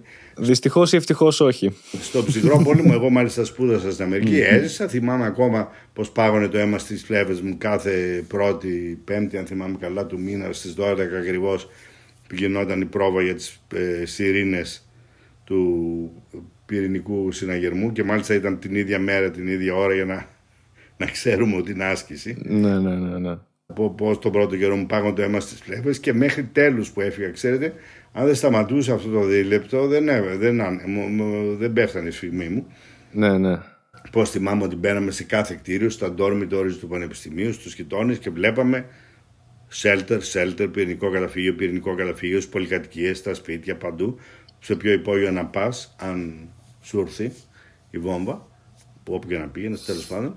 Ε, όσοι λοιπόν δεν μεγαλώσαν, δεν ζήσαμε την ισορροπία του τρόμου, όπως τη λέγαμε, δεν ξέρουμε και την ισχύ που είχε στην πολιτική. Δηλαδή, το, επειδή ήταν υπαρκτή η ισορροπία του τρόμου και ήταν κοινή συνείδηση ότι αν αρχίσει φουλ πυρηνικός πόλεμος, φινίτο. Ε, βέβαια. Ο πλανήτης, έτσι. Ε, και αυτό δείχνεται πολύ ωραία στο Dr. Strangelove αυτή η παράνοια. Ε, ξαναλέω σε όσους δεν το έχουν δει παρακαλώ μόλις τελειώσετε την ακρόαση του podcast δείτε το, αναζητήστε και δείτε το Doctor Strange Love του Kubrick. Είναι υπέροχη και να πω υπάρχει και στο Netflix όποιος έχει Netflix ε, είναι εκεί διαθέσιμο. Είναι και στο Netflix, τέτοιο. Ναι, ναι, ναι, ναι, ναι, την είχα δει πρόσφατα. Και όποιος ε, δεν, αν δεν υπάρχει στο Netflix δεν θέλω να πω αλλά ίσως φαντάζομαι όλοι έχουν κάποιους τρόπους να δει. Βέβαια. αλλά, αλλά, αλλά ιδιαίτερα οι νέοι άνθρωποι. Ε, όμως αυτή τη στιγμή αυτό, αυτό το φοβάτο Γιάννης στο Θεριό και το Θεριό το Γιάννη που ήταν με μια λαϊκή παροιμία η ψυχολογία του ψυχρού πολέμου υπάρχει και σήμερα. Δηλαδή αν κάνει μια συμφωνία με την Ουκρανία η Ρωσία σήμερα ξέρει ότι πίσω από την Ουκρανία κατά κάποιο τρόπο είναι εγγυήτρια δύναμη και το ΝΑΤΟ. Ναι, βέβαια. Θα έλεγα φυσικά με τον δικτάτορα, με τον τρελό δεν συναλλάσσεσαι ή αν θέλετε με κανένα δεν συναλλάσσεσαι στο Realpolitik. Δηλαδή οι συμφωνίες κυρίων ισχύουν στα ανθρώπινα, αξίζεις όσο η χειραψία σου που λένε στα αγγλικά, ε, ε, το πρόσωπο είναι σπαθί, όλα αυτά τα πράγματα ισχύουν στις διαπροσωπικές σχέσεις, έτσι, στις ε, διακρατικές. Το είπα ξύπα, δυστυχώς υπάρχει πολύ ακόμα και σε δημοκρατίες. Λοιπόν, εγώ νομίζω ότι αν γινόταν συμφωνία, αλλά το θέμα είναι και τι συμφωνία μπορεί να γίνει. Και αυτό είναι ένα πολύ μεγάλο θέμα, δηλαδή του πώς θα μπορούσε να τελειώσει αυτός ο πόλεμος. Ναι, ακριβώς. Δεν ξέρω αν θέλετε το κουβεντιάζουμε γι' αυτό. Ναι, ναι, ναι, το πούμε γιατί έχω δει. Πήρε το μάτι μου κάνα δύο άρθρα. New York Times, New York Times νομίζω ήταν και τα δύο. Ένας αρθρογράφος έδινε τρία πιθανά σενάρια το πώς θα εξελιχθεί δηλαδή η κατάσταση και πώς θα τελειώσει. Ένας άλλο έδινε πέντε πιθανά σενάρια, τώρα δεν θα τα αναλύσω. Απλώς για μένα είναι τόσο δύσκολο να πεις να κάνεις. Είναι ελκυστικό. Είναι ελκυστικό μπορεί να, μπορεί να κάνεις πρόβλεψη. Δηλαδή είναι, είναι αυτό που λέμε τριγκαδόρικο. Σηκώνει πολύ ωραία συζήτηση. Αλλά από την άλλη είναι τόσο πολύ απίθανο να πέσεις μέσα. Μόνο, μόνο parcel νομίζω μπορούμε να πέσουμε μέσα. Γιατί είναι τόσοι πολλοί αστάθμιτοι παράγοντες που ε, μπορούμε να το επιχειρήσουμε, αλλά με ό,τι δεδομένα έχουμε τώρα και με το, γνωρίζοντας ότι μπορεί να υπάρχουν πάρα πολλοί παράγοντες που να τα πετάξουν αυτά στα σκουπίδια. Αύριο, μεθαύριο μπορεί να γίνει το οτιδήποτε. Μόνο εναλλακτικές μπορούμε να συζητήσουμε.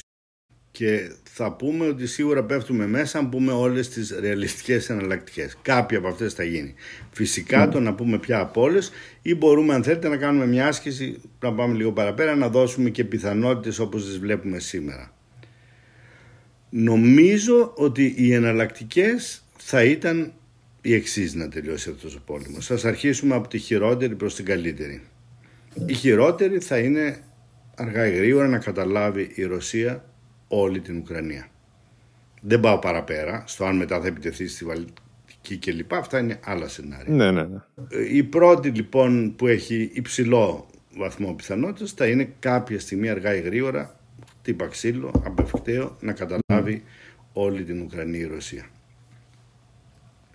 Το δεύτερο θα είναι να καταλάβει ένα μεγάλο μέρος της Ουκρανίας ε, που και αυτό έχει κάποιες πιθανότητες, ας πούμε την χονδρικά Ανατολική Ουκρανία ή ένα μεγάλο μέρος της Ανατολικής Ουκρανίας που θα περιλαμβάνει σίγουρα και το Κίεβο και όλα τα παράλια, δηλαδή νομίζω είναι πολύ δύσκολο να κρατήσει. Μόνο το κομμάτι γύρω από τον Οδυσσό κρατάνε από παράλια οι Ουκρανοί. Το βλέπω πολύ δύσκολο και σήμερα τη σφυροκοπούν από χτες, δύσκολο να την κρατήσουν. Ε, θα ήταν να, να καταλάβει ένα πολύ μεγάλο μέρος της Ουκρανίας, νότιο-δυτικό ας πούμε, και να υποχωρήσουν οι Ουκρανοί, οι Ουκρανικές δυνάμεις και κάπου να φτάσουν σε ένα σύνορο και για κάποιο λόγο εκεί με κάποια συμφωνία ή κάποιο ειδικό λόγο να σταματήσει η επέλαση. Ο συμβολικός στόχος της, ε, ε, του Πούτιν ήταν και το έλεγε από την αρχή, έλεγε ότι στο Κίεβο χτυπάει η καρδιά της ρωσικής ε, αυτοκρατορίας και του ρωσικού πολιτισμού και ο συμβολικός στόχος του Πούτιν στην κατάληψη Ουκρανίας, ο σπουδαίος Έλληνο-Ουκρανός ρεπόρτερ Κώστας Ονισέγκο που όσοι είναι στο facebook του συνιστώ να τον αναζητήσουν και να παρακολουθούν τα καθημερινά του ε, blogs από εκεί που τα πώς λέγονται αυτά, όχι blogs, πώς λέγονται ναι, αυτά. Ναι, τα ποσταρίσματα. Vlogs, vlogs. Vlogs, α, τα video logs, ναι. Μιλάει ο ίδιος κάποιο 10 λεπτό, 20 λεπτό που ο γενναίος αυτός ο άνθρωπος, γενναίος λέω γιατί είναι και Ουκρανός και παραμένει εκεί ίσα ίσα για να ραπορτάρει για τους Έλληνες ε, να τον παρακολουθούν. Το έλεγε από μέρες πριν αρχίσει ο πόλεμος ότι ο στόχος του που την περιλαμβάνει οπωσδήποτε το Κίεβο. Θα ήταν λοιπόν ένα δεύτερο σενάριο να καταλάβει ένα μεγάλο μέρος και κάπως να σταματήσει είτε με διαπραγμάτευση είτε με σκληρή αντίσταση των Ουκρανών σε κάποιο τουλάχιστον σημείο που θα μπορέσουν να έχουν μπει και πολύ μεγάλος οπλισμός και ίσως και πολλοί εθελοντές από τη Δύση και να κρατηθεί κάπου και να μην θεωρεί ο Πούτιν ότι αξίζει τον κόπο να πάει παραπέρα αν έχει πετύχει συμβολικά. Το τρίτο σενάριο που ε, τα, τα λέω κατά σειρά, δεν θέλω να είμαι μάντης κακόν, αλλά ας πούμε το πρώτο και το δεύτερο τους δίνω έτσι για το καλό, για γούρι, ίση πιθανότητα. Όλοι η μέρος της. Ε, το τρίτο σενάριο που βρίσκω λιγότερο πιθανό είναι να σταματήσει κάπου εκεί που είναι τώρα βλέπουμε κάθε μέρα το χάρτη δυστυχώς των θλιβερό αυτό χάρτη της Ουκρανίας που αυξάνουν συνήθως τις βάζουν ροζ για κάποιο λόγο τι περιοχέ που καταλαβαίνουν οι Ρώσοι. Ήταν κάποιες τσέπες στην αρχή, κάποιοι θύλακες που αυξάνουν, αρχίζουν να ενώνονται οι περιοχές. Ενώθηκε η Κρυμαία με τα ανατολικά, με τον Ντόνετσκ. Τώρα ενώθηκαν τα βόρεια μέχρι και το Κιέβο, βορείως του Κιέβου και του Χάρκιβ. Ε, αυτό να σταματήσει ο πόλεμος και να κρατήσουν οι Ρώσοι αυτά που έχουν ήδη καταλάβει και θεωρώ ότι σε κάποια συνθήκη ειρήνευσης, ιδιαίτερα αν δεν περιλαμβάνεται το Κίεβο, αυτό θα ήταν λίγο status quo, είναι όπως τα κατεχόμενα στην Κύπρο που εμείς επίσημα δεν τα έχουμε αποδεχθεί ποτέ, αλλά μεγάλα παιδιά είμαστε όλοι, ξέρουμε ότι δεν βλέπουμε ρεαλιστικό σενάριο όπου η Τουρκία θα δώσει τα κατεχόμενα, έτσι. Ναι, βέβαια. Από κάποιο ομόσπονδο κράτος που μοιάζει όλο ένα και πιο απίθανο και που είναι πολύ συζητούμενο το αν σε ένα ομόσπονδο κράτος θα τα έδινε ή θα έπαιρνε και τα υπόλοιπα με πολιτική ισχύ. Και το τέταρτο σενάριο, στο οποίο θα έδινα σχεδόν μηδενικές πιθανότητες, θα είναι να σταματήσει ο πόλεμος και να δώσει πίσω και αυτά που πήρε. Αυτό θα έλεγα ότι μπορούμε με αρκετή ασφάλεια να πούμε ότι είναι σχεδόν μηδέν η πιθανότητα. Και άρα νομίζω ότι μιλάμε ή για ολική κατάληψη Ουκρανίας ή για κατάληψη μεγάλου μέρους της με, με πιο, ρεαλιστ, πιο αισιόδοξο σενάριο να σταματήσουν περίπου στα, στα όσα έχουν ως τώρα. Ναι, ναι, ναι. Ποιες είναι οι δυνατότητες να δούμε γι' αυτό τι δυνατότητες αντίστασης έχουν οι Ουκρανοί. Η δήλωση του Προέδρου Biden πριν αρχίσει ήδη ο πόλεμος ότι το ΝΑΤΟ αποκλείεται να εμπλακεί στρατιωτικά και να στείλει στρατό στην Ουκρανία έμοιαζε μια πολύ καθησυχαστική λύση η πρόταση, η δήλωση Realpolitik για τους ανθρώπους που θέλουν να κοιμούνται ήσυχοι τα βράδια στην Ευρώπη και να ξέρουν ότι θα τους ξυπνήσει ή μάλλον θα τους κοιμήσει για πάντα μια πυρηνική βόμβα στο κεφάλι τους. Ε, αλλά ουσιαστικά ήταν και ένα περάστε παιδιά ας πούμε στους Ρώσους. Έτσι. Ακριβώς. Ε, επίσης επανέλαβε με άλλο τρόπο, δεν ξέρω πόσοι το πρόσεξαν, προχθές ο, η Αμερική μέσω της ελληνικής καταγωγής, κυρίας Ψάκη, εκπροσώπου του τύπου του Λευκού Οίκου, του Προέδρου, η οποία είπε ότι δεν μπορούμε να δεχθούμε το, να εγγυηθούμε το no-fly zone πάνω από την Ουκρανία και είπε κάτι πολύ σωστό ρεαλιστικά γιατί το να το εγγυηθούμε στα λόγια σημαίνει πρέπει να μπορούμε μια, ως σοβαρή χώρα να το εγγυηθούμε στην πράξη. Και στην πράξη σημαίνει ότι εάν υπάρχουν μπουν μέσα βομβαρδιστικά και καταδιοκτικά ρωσικά θα πρέπει να μπουν το νατοϊκά αεροπλάνα να τα αναχαιτήσουν. Άρα έχουμε αυτομάτως πόλεμο Ρωσίας.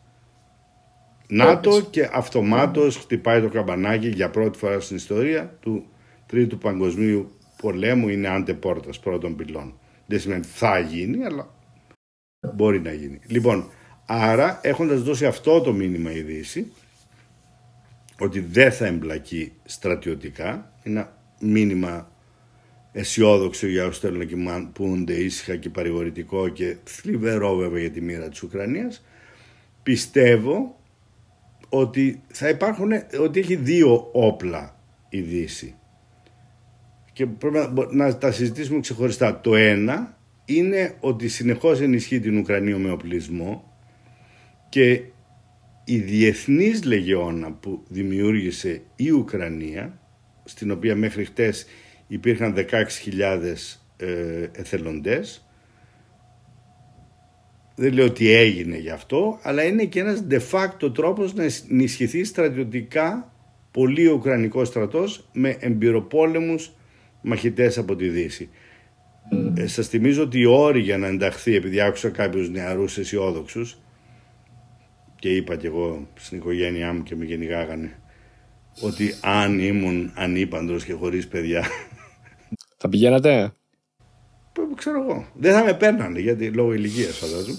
Αλλά, αλλά και άρχισαν να φωνάζουν όλοι και η γυναίκα μου και τα παιδιά μου είπα παιδιά είπα αν ήμουν ανήπαντρος και χωρίς ναι, ναι, ναι, ναι, ναι, ναι. Μην, παιδιά, μη, μη φοβάστε. Αλλά ομολογώ ότι έχει κάτι το εμπνευστικό αυτός ο αγώνας. Ε, βέβαια. Αλλά αν επειδή κάποιο νεαρό μέλος της οικογένειας μου της ευρύτερης είδα να λέει Α, όποιος θέλει πάει δηλαδή.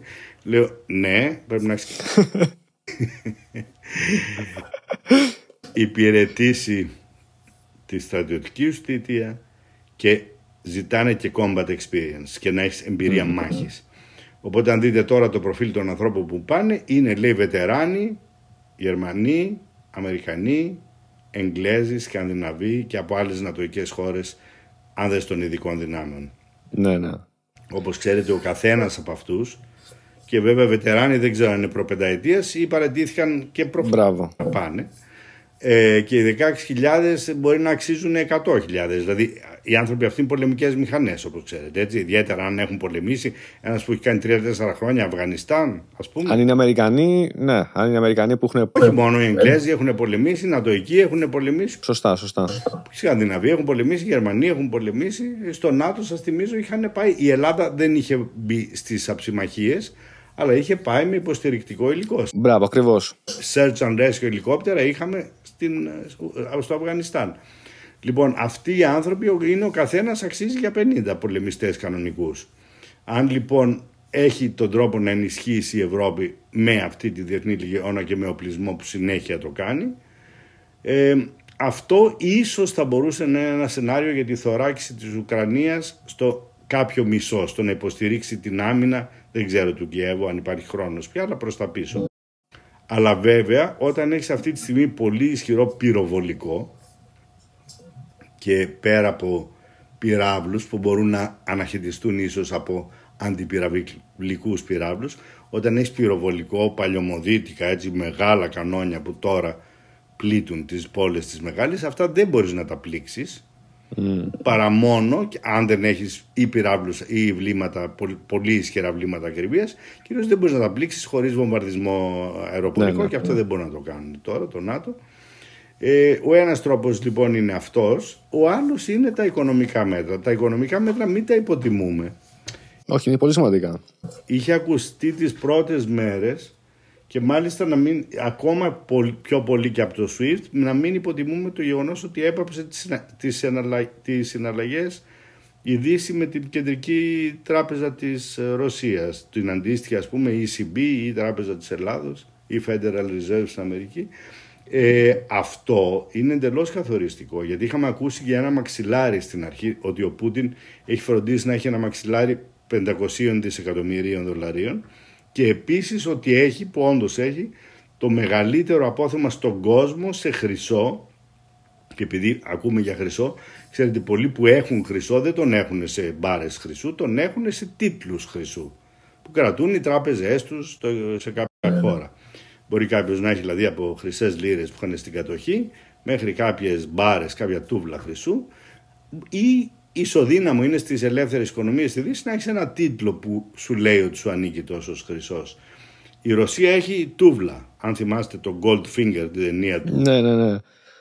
Είναι old school σε αυτό δηλαδή. Παλιωμοδίτ. Ναι, ναι, ναι. Ε, λοιπόν, όμως, με την, τον αποκλεισμό της, ε, των συναλλαγών με την τράπεζα, με την κρατική τράπεζα που είναι η μόνη και η οποία μπορεί να ελέγχει την κίνηση συναλλάγματος σε μια χώρα ε, τα 500 αυτά δις τα οποία έχει σε γεν, σε δολάρια, σε εγγλέζικες λίρες και σε ευρώ, δεν μπορεί να τα ενεργοποιήσει. Άρα σε λίγους μήνες, εβδομάδες, ίσως η Ρωσία, όχι ίσως, ακούω από ανθρώπους που παρακολουθούν πολύ στενά τη ρωσική οικονομία, ε, mm. πτωχεύει. Δηλαδή, ακούω για ανθρώπους που τους έχει κοπεί η σύνταξη τώρα και ανώτατους κρατικούς αξιωματούχους. Ξαφνικά τους κόπηκε η σύνταξη πριν μια εβδομάδα. Mm. Για δημόσιους υπαλλήλους σε υψηλές θέσεις και σε τομείς πολύ κέριους για την οικονομία, ας πούμε, ενέργεια, ξέρω εγώ και άλλους, που ξαφνικά δεν παίρνουν το μισθό τους ή παίρνουν το ενδέκατο. Θα έχει δηλαδή σύντομα, πολύ σύντομα, οικονομικό πρόβλημα διαβίωσης η Ρωσία. Ο κόσμος δεν θα έχει να φάει. Ε, αυτό είναι το ένα. Το δεύτερο είναι ότι ο χρυσός κανείς δεν δέχεται να, από στιγμή που δεν είναι τίτλοι αλλά είναι τούβλα χρυσού και λέω τούβλα γιατί όντως μοιάζουν με τούβλα θα τα έχετε δει κάπου τα έχουμε δει όλοι κάπου έτσι σε κάποια φωτογραφία. Ε, αυτά τα ωραία τούβλα ε, καμία χώρα δεν θα δεχθεί να αγοράσει τίτλους πάνω στα τούβλα αυτά στη Ρωσία που ποιος ξέρει που θα βρει μεθαύριο πρέπει να κινηθούν ε, υλικά. Και η μόνη ε, χώρα που θα ήταν πιθανώς διατεθειμένη να αγοράσει ρωσικό χρυσό είναι η Κίνα. Και αυτό φαντάζεστε τι σημαίνει. Κάποια τρένα. Γιατί για αεροπλάνα φαντάζομαι το βάρος που έχει ο χρυσός, το ειδικό βάρος θα πρέπει να είναι κάποια ε, ξέρω εγώ, εκατομμύρια πτήσεις. Κάποια τρένα τεράστια να αρχίσουν να διασχίσουν ξέρω εγώ πόσο, 3.000 μίλια, 4 πόσο είναι να διασχίσουν όλη την Ασία και να πάνε χρυσό από τη Ρωσία στην Κίνα. Πόσο πιθανό είναι αυτό, πόσο ρεαλιστικό είναι ένα τέτοιο σενάριο στην εποχή μας και πόσο θα κρατήσει και με την κινδύνους και τη διάρκεια. Οπότε η Ρωσία πάρα πολύ γρήγορα θα βρεθεί σε ένα διέξοδο. Ε, οι πολιτικοί επιστήμονες μας λένε ότι το keep, ε, follow the money έτσι, ή το του Clinton it's the economy stupid που στη Δύση το θεωρούμε αιτία πολύ εύκολα αιτία του να πέσει μια, μια κυβέρνηση. Δηλαδή αν έχουμε μια κυβέρνηση η οποία ξαφνικά πτωχεύει τη χώρα της ή ξαφνικά ο κόσμος δεν έχει να φάει ή ζορίζεται πάρα πολύ πέφτει η κυβέρνηση.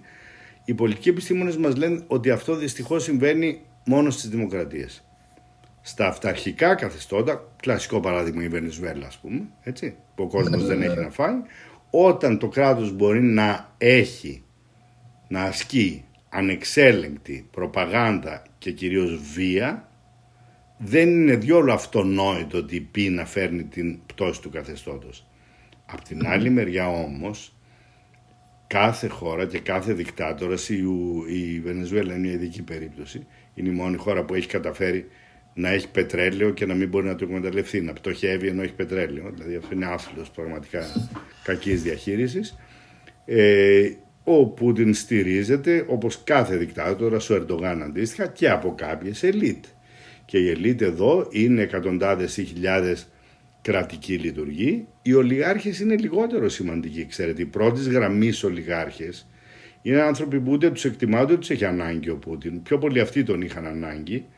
Και ήταν μια ανίερη συμμαχία που όλοι βολεύονταν και βόλευ, όσο κρατούσε ήταν μια χαρά. Αυτοί είναι οι πολυδισεκατομμυριούχοι. Υπάρχουν όμως εκα, λίγες εκατοντάδες ή αρκετές και ίσως λίγες χιλιάδες ή πολλές εκατοντάδες άνθρωποι που είναι εκατομμυριούχοι ή πολυεκατομμυριούχοι οι οποίοι είναι ανώτεροι κρατικοί υπάλληλοι, στρατηγοί ή άλλοι, οι οποίοι είναι ενεργοί μέσα στο μηχανισμό που στηρίζει τον Πούτιν, που αυτή τη στιγμή ό,τι χρήματα έχουν σε ρούβλια βλέπουν κάθε μέρα να γίνονται μαρουλόφυλλα, έτσι, και ό,τι χρήματα έχουν στη Δύση, που έχουν, όποιες βίλες έχουν στο Σεν Μόρι, Λονδίνο, στο, στη Φλόριντα, σαν τον Τράγκα, το Μακαρίτη που είχε και που δεν είχε αυτός. Πραγματικά. Δεν, δεν μπορούν να τις αγγίξουν. Λοιπόν, αυτοί οι άνθρωποι όλοι είναι μια elite de facto που στηρίζει τον Πούτιν. Λοιπόν, ο Πούτιν θα μπορούσε να πέσει όχι νομίζω από ξεσηκωμούς μαζικούς γιατί εκεί υπάρχουν τα μυδραλιοβόλα και οι βόμβες αλλά από ένα το λεγόμενο πάλασκου, ένα παλατιανό πραξικόπημα που θα ήταν κάποιες ελίτ να λένε πάει, φτάνει πια, δεν γίνεται. Όπως έγινε με τον ναι. Τσαουσέσκου. Το, το παράδειγμα που έχουμε που τον ρίξανε οι στρατηγοί του οι οποίοι ανέλαβαν και οι οποίοι τον πρώτο καιρό ήταν και κομμουνιστές οι άνθρωποι. Δεν έπαψαν να είναι κομμουνιστές τον πρώτο καιρό μέχρι να αναγκαστούν να αλλάξουν την ιδεολογία τους. Λοιπόν, ε, αυτό το σενάριο που θα μπορούσε να είναι ρεαλιστικό θα μπορούσε να έρθει σύντομα. Αλλά το τι κάνει ένας τρελός, και εκεί μπαίνει ο ανθρώπινος παράγοντας, έτσι, ένας τρελός που βρίσκει τον εαυτό του σε αυτή την κατάσταση και λέει μπορώ να πατήσω το κουμπί, δεν ξέρουμε. Ελπίζω και νομίζω και πιστεύω ότι με τα πρωτόκολλα που έχουν γίνει πια μετά τον Dr. Strangelove, όχι λόγω του Dr. Strangelove αλλά γενικότερα, δεν νομίζω ότι έχει ένα κουμπάκι δηλαδή στο μπούνκερ του μέσα ο Πούτιν που το σηκώνει το καπάκι, το παντάει και φεύγουν. ναι. Θα υπάρξουν ενδιάμεσα 3, 4, 5 στρατηγοί, αξιωματικοί.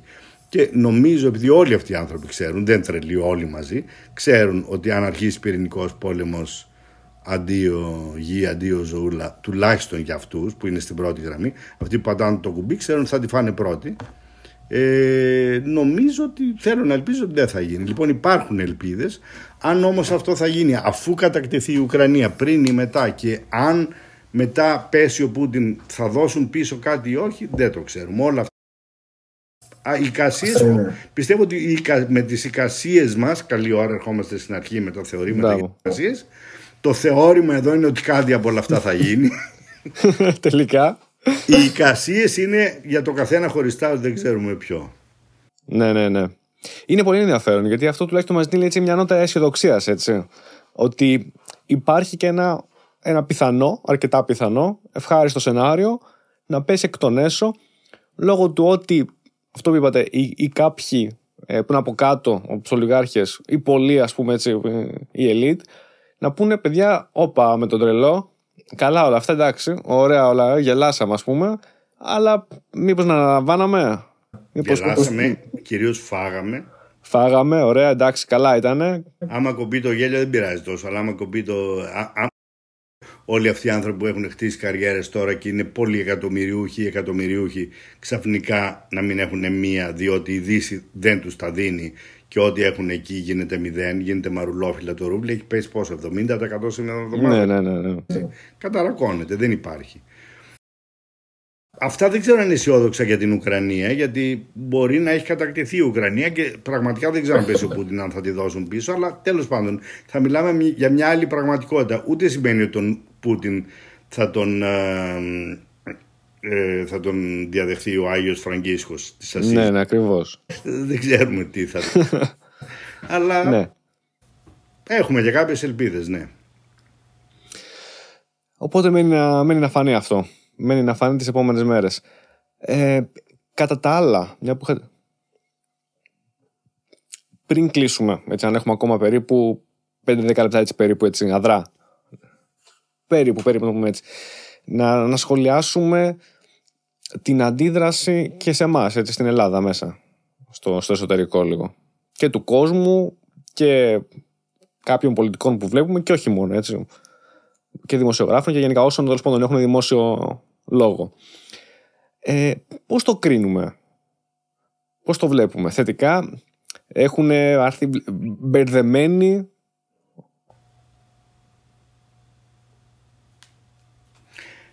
Υπάρχουν πολλές διαστάσεις εδώ πέρα. Καταρχήν υπάρχει η παραδοσιακή ρωσοφιλία, έτσι.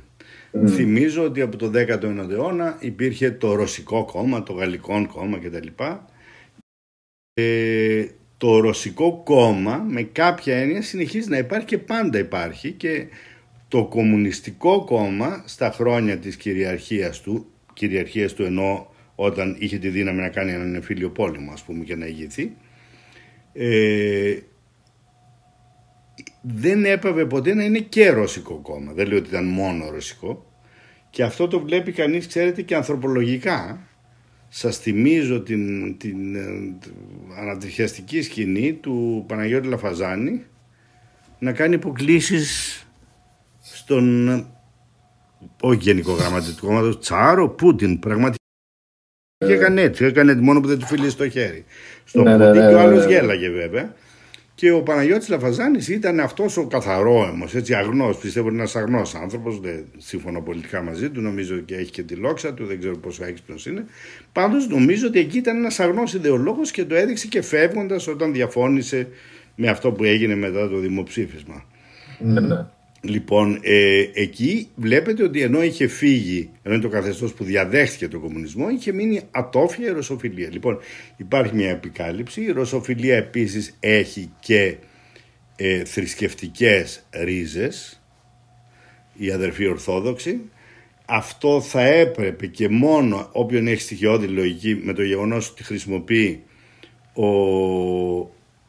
Πούτιν αυτή τη στιγμή ένα τάγματα φανατικών Ισλαμιστών Τσετσένων ως σφαγή στην Ουκρανία να σφάζουν τους αδερφούς Ορθοδόξους ίσως θα έπρεπε να τους κλονίσει λίγο τη βεβαιότητά του για το πόσο φιλορθόδοξος είναι αυτός ο πόλεμος.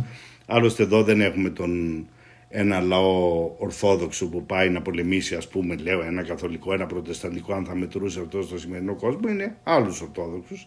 Άρα μεταξύ ορθοδόξων δεν βλέπω γιατί οι πρώτοι ορθόδοξοι είναι καλύτεροι από τους άλλους ορθόδοξους θρησκευτικά ε, πάντως υπάρχει παράδοση της δροσοφιλίας και έχει υπάρξει δυστυχώς από τα χρόνια της κρίσης και μετά ε, ένας ο, ο λαϊκισμός και η τάση του λαϊκισμού να πολλώνει τα πράγματα, να τα κάνει άσπρα μαύρα και το πόσο επιρρεπείς είναι οι άνθρωποι στις θεωρίες συνωμοσίας οι οποίες πρέπει να καταλάβουμε, ξέρετε, ότι σε ανθρώπους είτε με συγκεκριμένη εικόνα γιατί, για το τι συμβαίνει στον κόσμο, λόγω έλλειψης μόρφωσης, έλλειψης ενημέρωσης, περιορισμένης διάθεσης ή ικανότητας να καταλάβουν μια σύνθετη πραγματικότητα και να ή ψυχικής οριμότητας να αποδεχθούν τον γκρίζο. Γιατί ξέρετε, θέλει μια ψυχική οριμότητα να αποδεχθούμε τον, τον γκρίζο. Ότι οι άνθρωποι, οι καλοί μας φίλοι, μπορεί να μην είναι και απόλυτα καλή. Το αγάπατο φίλο σου με τα ερωτώματά του είναι μια πάρα πολύ σοφή και όρημη παροιμία που δείχνει τον όριμο ψυχικά άνθρωπο. Έτσι. Ποιος δεν έχει ελαττώματα; Εγώ πρώτο, οι φίλοι μου με, που έχω κάποιους φίλους καλούς, δόξα τω Θεώ, με αγαπούν, φαντάζομαι παρά τα ελαττώματά μου. Έτσι. Δεν, δεν είναι επειδή δεν έχω ελαττώματα όπως και εγώ εκείνου. Λοιπόν, αντίστοιχα εδώ πέρα, ε, όποιος δεν μπορεί να αποδεχθεί το άσπρο μαύρο ή και από προσωπική ανασφάλεια τον γκρίζο αλλά θέλει το άσπρο μαύρο είναι ψυχικά ανακουφιστικές οι θεωρίες συνωμοσίας γιατί προσφέρουν ένα μανιχαϊκό όπως λέμε είδωλο καλό κακό. Μπράβο ναι. Επίσης επειδή ο άνθρωπος από τη φτιαξιά του τη λογική έχει μανία να αναζητά πάντα την αιτιοκρατία και όσο πιο πολύ στερείται και της ψυχικής οριμότητας και της ενημέρωσης ή της γνώσης ή της πληροφορίας ή της παιδείας δεν αρκεί και η παιδεία καμιά φορά δεν μπορεί να δεχθεί ούτε καν την μερική αιτιοκρατία θέλει την απόλυτη αιτιοκρατία δεν υπάρχει τίποτα καλύτερο στην απόλυτη αιτιοκρατία από το ότι φταίει κάποιος. Αυτό οι ψυχολόγοι το λένε μηχανισμό προβολής, φταίει κάτι έξω από εμάς. Και θα έλεγα οι γνωσιακοί ψυχολόγοι το λένε η αποδοχή του απλού μοντέλου, της απλούστερης λύσης. Γιατί έγινε αυτό, φταίει κάποιος. Έτσι. Ε, αν έχετε δει μανάδες ας πούμε Ελληνίδες καλές, άριστες, γλυκύτατες, υπέροχες τις λατρεύουμε και οι μανάδες μας έτσι είναι, ήταν και θα είναι και των παιδιών μας όποτε, δεν ξέρω αν έχετε παρατηρήσει αυτή τη δυναμική στα ανδρόγυνα όποτε ένα παιδάκι κολλήσει μια γρήπη για να μην πούμε COVID η πρώτη σκέψη της μάνας συχνά είναι στην Ελλάδα έχω δει αυτό το τάδε το κόλλησε, αυτό το παλιό Μπορεί. Εντάξει. Μπορεί, αλλά δεν είναι αυτό το σημαντικό. Ναι. Λοιπόν, εδώ πέρα έχουμε την παρα... και μην το πάρετε σεξιστικά, Ε, πιστεύω όχι βέβαια, εντάξει, όχι βέβαια. έχει να κάνει με την, με, με την αυξημένη ενσυναίσθηση και την αυξημένο συναισθηματικό που επιτρέπει και σε μια μάνα να, να, είναι, να δίνει τόσα πράγματα που δίνει στο παιδί. Η Ελληνίδα μάνα είναι ένα κεφάλαιο από μόνη της. Είναι ένα κεφάλαιο. άλλ- Η Ελληνίδα μάνα είναι άλλο πράγμα. Δόξα, ευτυχώ Ναι. ναι. μου για τις Ελληνίδες μάνες γιατί χωρίς αυτές κανένας από εμάς δεν θα υπήρχε. Ε, λοιπόν, οι, οι, οι, οι εξηγητικές θεωρίες που προβάλλουν στους άλλους έχουν αποκτήσει πολύ μεγάλη ισχύ και αυτοί είναι μηχανισμοί που εξηγούν πολλά πράγματα. Αλλά αυτά δεν αρκούν. Έτσι. Εδώ μπαίνουν δύο πρόσθετοι παράγοντες. Ο ένας είναι η ιδεολογία. Δηλαδή οι μετακομμουνιστικές ιδεολογίες, αν παρατηρήσετε, οι περισσότεροι που υποστηρίζουν τη Ρωσία σήμερα ανήκουν σε δύο ή μάλλον θα έλεγα οι μεταολοκληρωτικές ιδεολογίες. Είναι, ξέρετε, πάρα πολύ χαρακτηριστικό. Δηλαδή βγάζει μάτι. Αν δεν το έχετε δει, γκουγκλάρετε το να το δείτε. Το είχα δημοσιεύσει και στη σελίδα μου στο facebook, αν δεν το έχει πρόχειρο κανείς. Το πόσοι ευρωβουλευτές ψήφισαν κατά των μέτρων κατά της Ρωσίας και υπέρ της Ουκρανίας. Είναι συγκλονιστικό.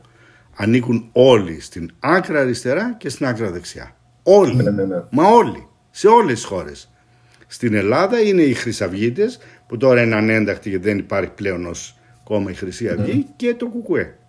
Δηλαδή είναι εντυπωσιακό αυτό έτσι. Ούτε ο ΣΥΡΙΖΑ.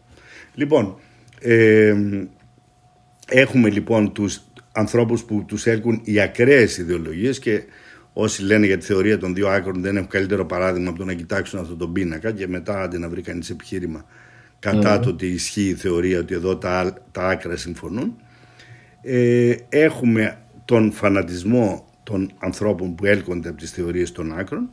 Έχουμε δηλαδή τους γνήσιους ιδεολόγους μιας λανθασμένης ιδεολογίας αλλά τους ειλικρινείς ανθρώπους και έχουμε τους χρήσιμους ηλίθιους που οι χρήσιμοι ηλίθιοι βέβαια ποδηγετούνται και ποδηγετούνται κυρίως από τους πληρωμένους προπαγανδιστές και αυτός ο παράγον δεν έχει τονιστεί στην Ελλάδα. Η ρωσική προπαγάνδα δεν έχει τονιστεί αρκετά, συγγνώμη. Δεν τον έχουμε καταλάβει αρκετά. Η ρωσική προπαγάνδα στην Ελλάδα είναι τεράστια. Δεν ξέρω αν είδατε αυτά που βγήκαν σήμερα στη φόρα ε, και θα αναφερθώ αλλά ήδη ας πούμε είχαμε στην Ελλάδα τουλάχιστον αυτό ήταν φανερό το Sputnik που ήταν το επίσημο πρακτορείο ειδήσεων του ρωσικού κράτους έτσι. Αλλά τέτοια δεν είχαμε. Δεν είχε σταθμό άλλο επίσημο κράτος εδώ. Όπως και τα μόνα κόμματα που έχουν επίσημες εφημερίδες αν δεν κάνω λάθος στην Ελλάδα είναι τα κομμουνιστικά, τα αριστερά, ο ΣΥΡΙΖΑ, ο Κουκου, το ΚΚΕ και ίσως τα είχε η Χρυσή Αυγή, δεν ξέρω αν υπάρχει ακόμα ή κάποιο άλλο ακραίο. Λοιπόν, υπήρχαν αντίστοιχα και σταθμός, ο οποίος έκλεισε όπως όλη την Ευρώπη και καλά έκανε. Αλλά υπάρχουν ένα κανάλι που ανήκει σε γνωστό ολιγάρχη και ευνοημένο πολυεκατομμυρίουχο από την Ρωσία, το οποίο εκπέμπει ανενδίαστα ρωσική προπαγάνδα και αυτό δεν ξέρω αν υπάρχουν νομοθετικοί τρόποι να σταματήσει να εκπέμπει ή έστω και αν βάζαμε τα απόλυτα sanctions, στους απόλυτους περιορισμούς στους ολιγάρχες, ο συγκεκριμένος είναι και Έλληνας υπήκος, αλλά βέβαια υπάρχουν και έντυπα, ε, όχι σοβαρά έντυπα, αλλά εφημερίδες, μία από αυτές είναι μια από τις χειδεότερες, τα φυλάδες που κυκλοφορούν, αν δεν κάνω λάθος είναι η τρίτη ή η τέταρτη της κυκλοφορίας στην Ελλάδα, που είναι ξεκάθαρο ότι ακολουθούν την φανατική φιλορωσική γραμμή. Ζήτω Πούτιν Θεέ μας, ζήτω ήρωά μας Θεέ μας Πούτιν έλα σώσε μας, σώσε μας, ναι, ναι, ναι. σώσε μας.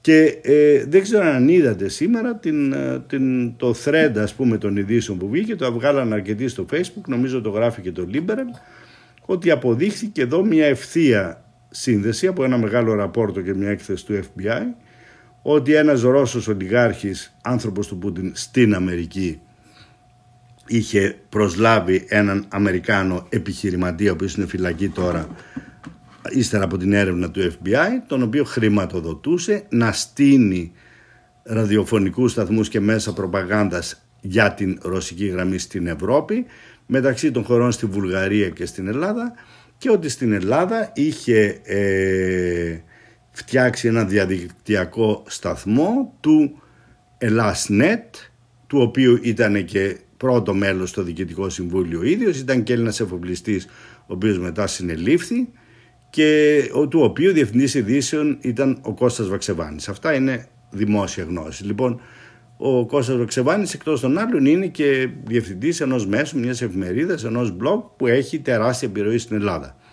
Ε, λοιπόν, αυτοί οι άνθρωποι είναι έμιστοι, έτσι, δεν, δεν είναι μυστικό, δεν το λέω εγώ, το λένε τα στοιχεία. Αλλά και πέραν αυτών υπάρχουν εκατοντάδες άνθρωποι, οργανώσεις, πολιτιστικοί σύλλογοι, κανάλια, εφημερίδες, σύλλογοι, μεμονωμένοι δημοσιογράφοι, μεμονωμένοι αρθρογράφοι, μεμονωμένοι επιχειρηματίες που αυτή τη στιγμή παίρνουν ρούβλια από την ρωσική πρεσβεία, δηλαδή αυτό που λέγαμε παλιά ότι κάνανε η intelligence και η CIA, τώρα το κάνουν οι Ρώσοι, το κάνει η SVR, ο διεθνής κλάδος της ρωσικής των μυστικών υπηρεσιών και προπαγανδιστικοί μηχανισμοί και επηρεάζουν πάρα πολύ κόσμο. Και αυτοί επηρεάζουν και τους χρήσιμους ηλίθιους που επηρεάζουν και τους απλούς ανθρώπους που τους ακούν. Αυτό μη το υποτιμούμε και καλό είναι όπου ανακαλύπτονται τέτοιες περιπτώσεις άμεσης διαπλοκής να τις υποδεικνύουμε γιατί δεν, δεν έρχεται από το πουθενά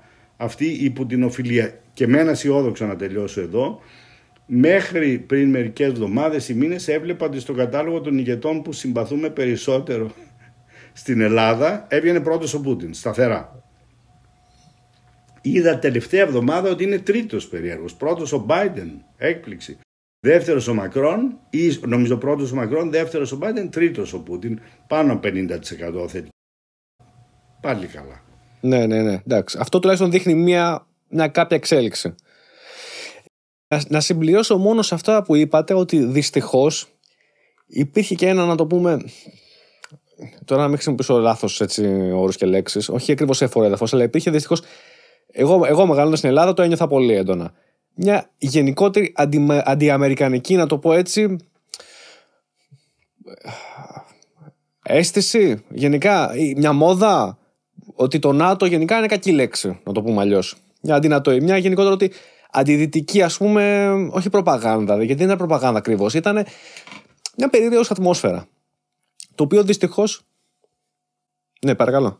Παιδί του ψυχρού πολέμου είχε να κάνει με την αντίστοιχη διείσδυση της σοβιετικής προπαγάνδας στην Ελλάδα τότε. Σε μεγάλο βαθμό είχε καλλιεργηθεί με την περίφημη θεωρία των μετόπων. Ξέρετε, τα, η Κομιντέρν από το Μεσοπόλεμο είχε αναπτύξει θεωρία των λαϊκών μετόπων. Δηλαδή έλεγε σε πάρα πολλούς. Στους πολλούς δεν λέμε ότι είμαστε κομμουνιστές, δεν λέμε ότι είμαστε Σοβιετόφιλοι, μιλάμε για άλλους σκοπούς, για την ειρήνη, για την αγάπη της συναδέλφους των λαών, κατά των πυρηνικών. Βέβαια, κατά των πυρηνικών μιλούσαν μόνο κατά των Αμερικάνικων πυρηνικών, όχι των ναι, Ρωσικών. Ναι, όχι για τα δικά μας.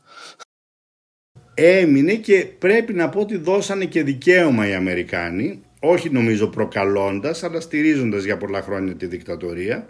Οπότε στη μεταπολίτευση αυτός ο μύθος κυριάρχησε αλλά είναι μεταψυχροπολεμικός μύθος που κράτησε ακόμα έρισμα. Λοιπόν αυτή τη στιγμή έχει μείνει αυτός ο αντιαμερικανισμός και θα έλεγα δυστυχώς να σημειώσω και κάτι άλλο υπάρχει και ένας αντισημιτισμός ακόμα Σας θυμίζω με τους δίδυμους πύρου πόσοι λέγανε ότι είναι οι Εβραίοι, η συνωμοσία των Εβραίων. Βέβαια, βέβαια, ναι. Οι Εβραίοι, εκείνος το φρικτό πράγμα που ακουγόταν ότι οι Εβραίοι δεν πήγαν εκείνη τη μέρα στη δουλειά τους.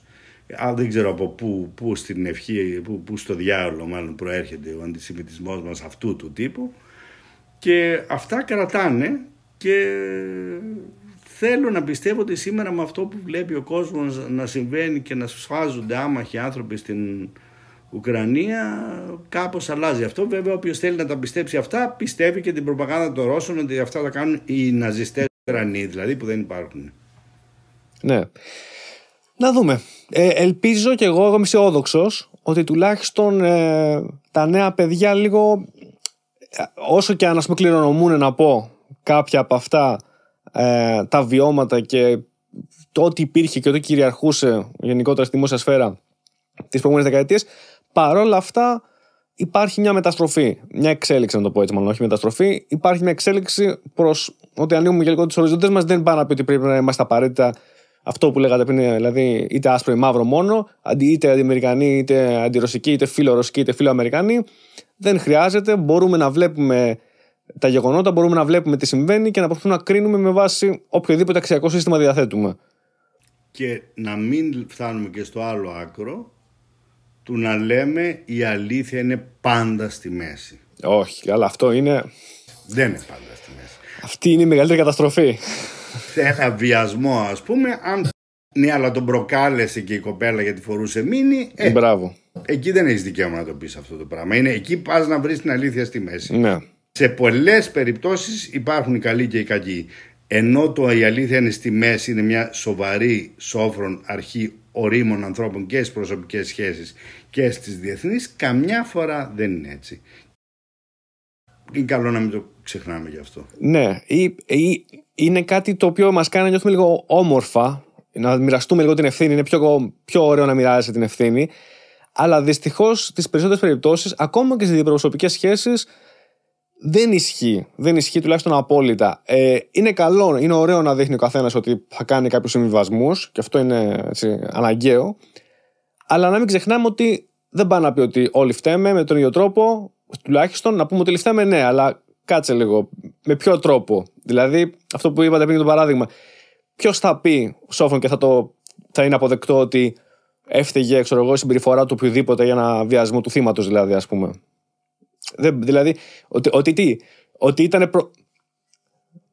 Ναι, δηλαδή ότι ήταν προκλητικοί ας πούμε οι Ουκρανοί και τους, ε, δεν είναι δηλαδή αυτό ας πούμε, είναι αστεία είναι, είναι αστεία επιχειρήματα είναι αστεία επιχειρήματα νομίζω για τους, ε, αν το σκεφτούμε Θέλετε να βάλω στο επιχείρημα ότι το ΝΑΤΟ δεν ξεκαθάρισε αρκετά ότι δεν θα μπει η Ουκρανία ε, στην, ε, ότι η Ουκρανία στο ΝΑΤΟ ότι δεν απέκλεισε με τα βδελιγμία στο ότι θα ποτέ στο ΝΑΤΟ να δώσω σε αυτό μια κάποια ευθύνη στο ΝΑΤΟ που λένε πολλοί να δώσω ένα, δύο, τρία, τέσσερα, πέντε όχι παραπάνω όμως. Ναι, αλλά είναι αυτό ότι αν, αν καθόμαστε και αναλωνόμαστε σε αυτό, είναι αυτό. Χάνουμε το, το δάσος και κοιτάζουμε το δέντρο. Ναι, βέβαια. Γιατί πολλοί σοβαροί άνθρωποι ξέρεις λένε φταίνει και οι Αμερικανοί. Ωραία, μπορεί να φταίνει και οι Αμερικανοί. Ναι. Μπορεί να φταίνει και τον ΝΑΤΟ. Εγώ σου λέω φταίνει 5%, όχι 50%. Εντάξει, αν αρχίσουμε όμως αυτό είναι το θέμα. Αν αρχίσουμε και λέμε φταίνει και οι Αμερικανοί, φταίνει και οι Αμερικανοί. Φταίνει και οι Ευρωπαίοι. Φταίνει και οι Ευρωπαίοι, ξέρω γιατί όχι. Φταίνε και οι, και οι Έλληνες με κάποιο τρόπο μαγικό. Θα βρούμε μια σύνδεση άμα θέλουμε. Άμα έχουμε όρεξη και κέφι, μπορούμε να βρούμε πολλά πράγματα να λέμε. Αλλά ό,τι και να λέμε, η ουσία είναι ότι ρε παιδιά, μια ξένη χώρα κάνει βόλη σε μια άλλη χώρα.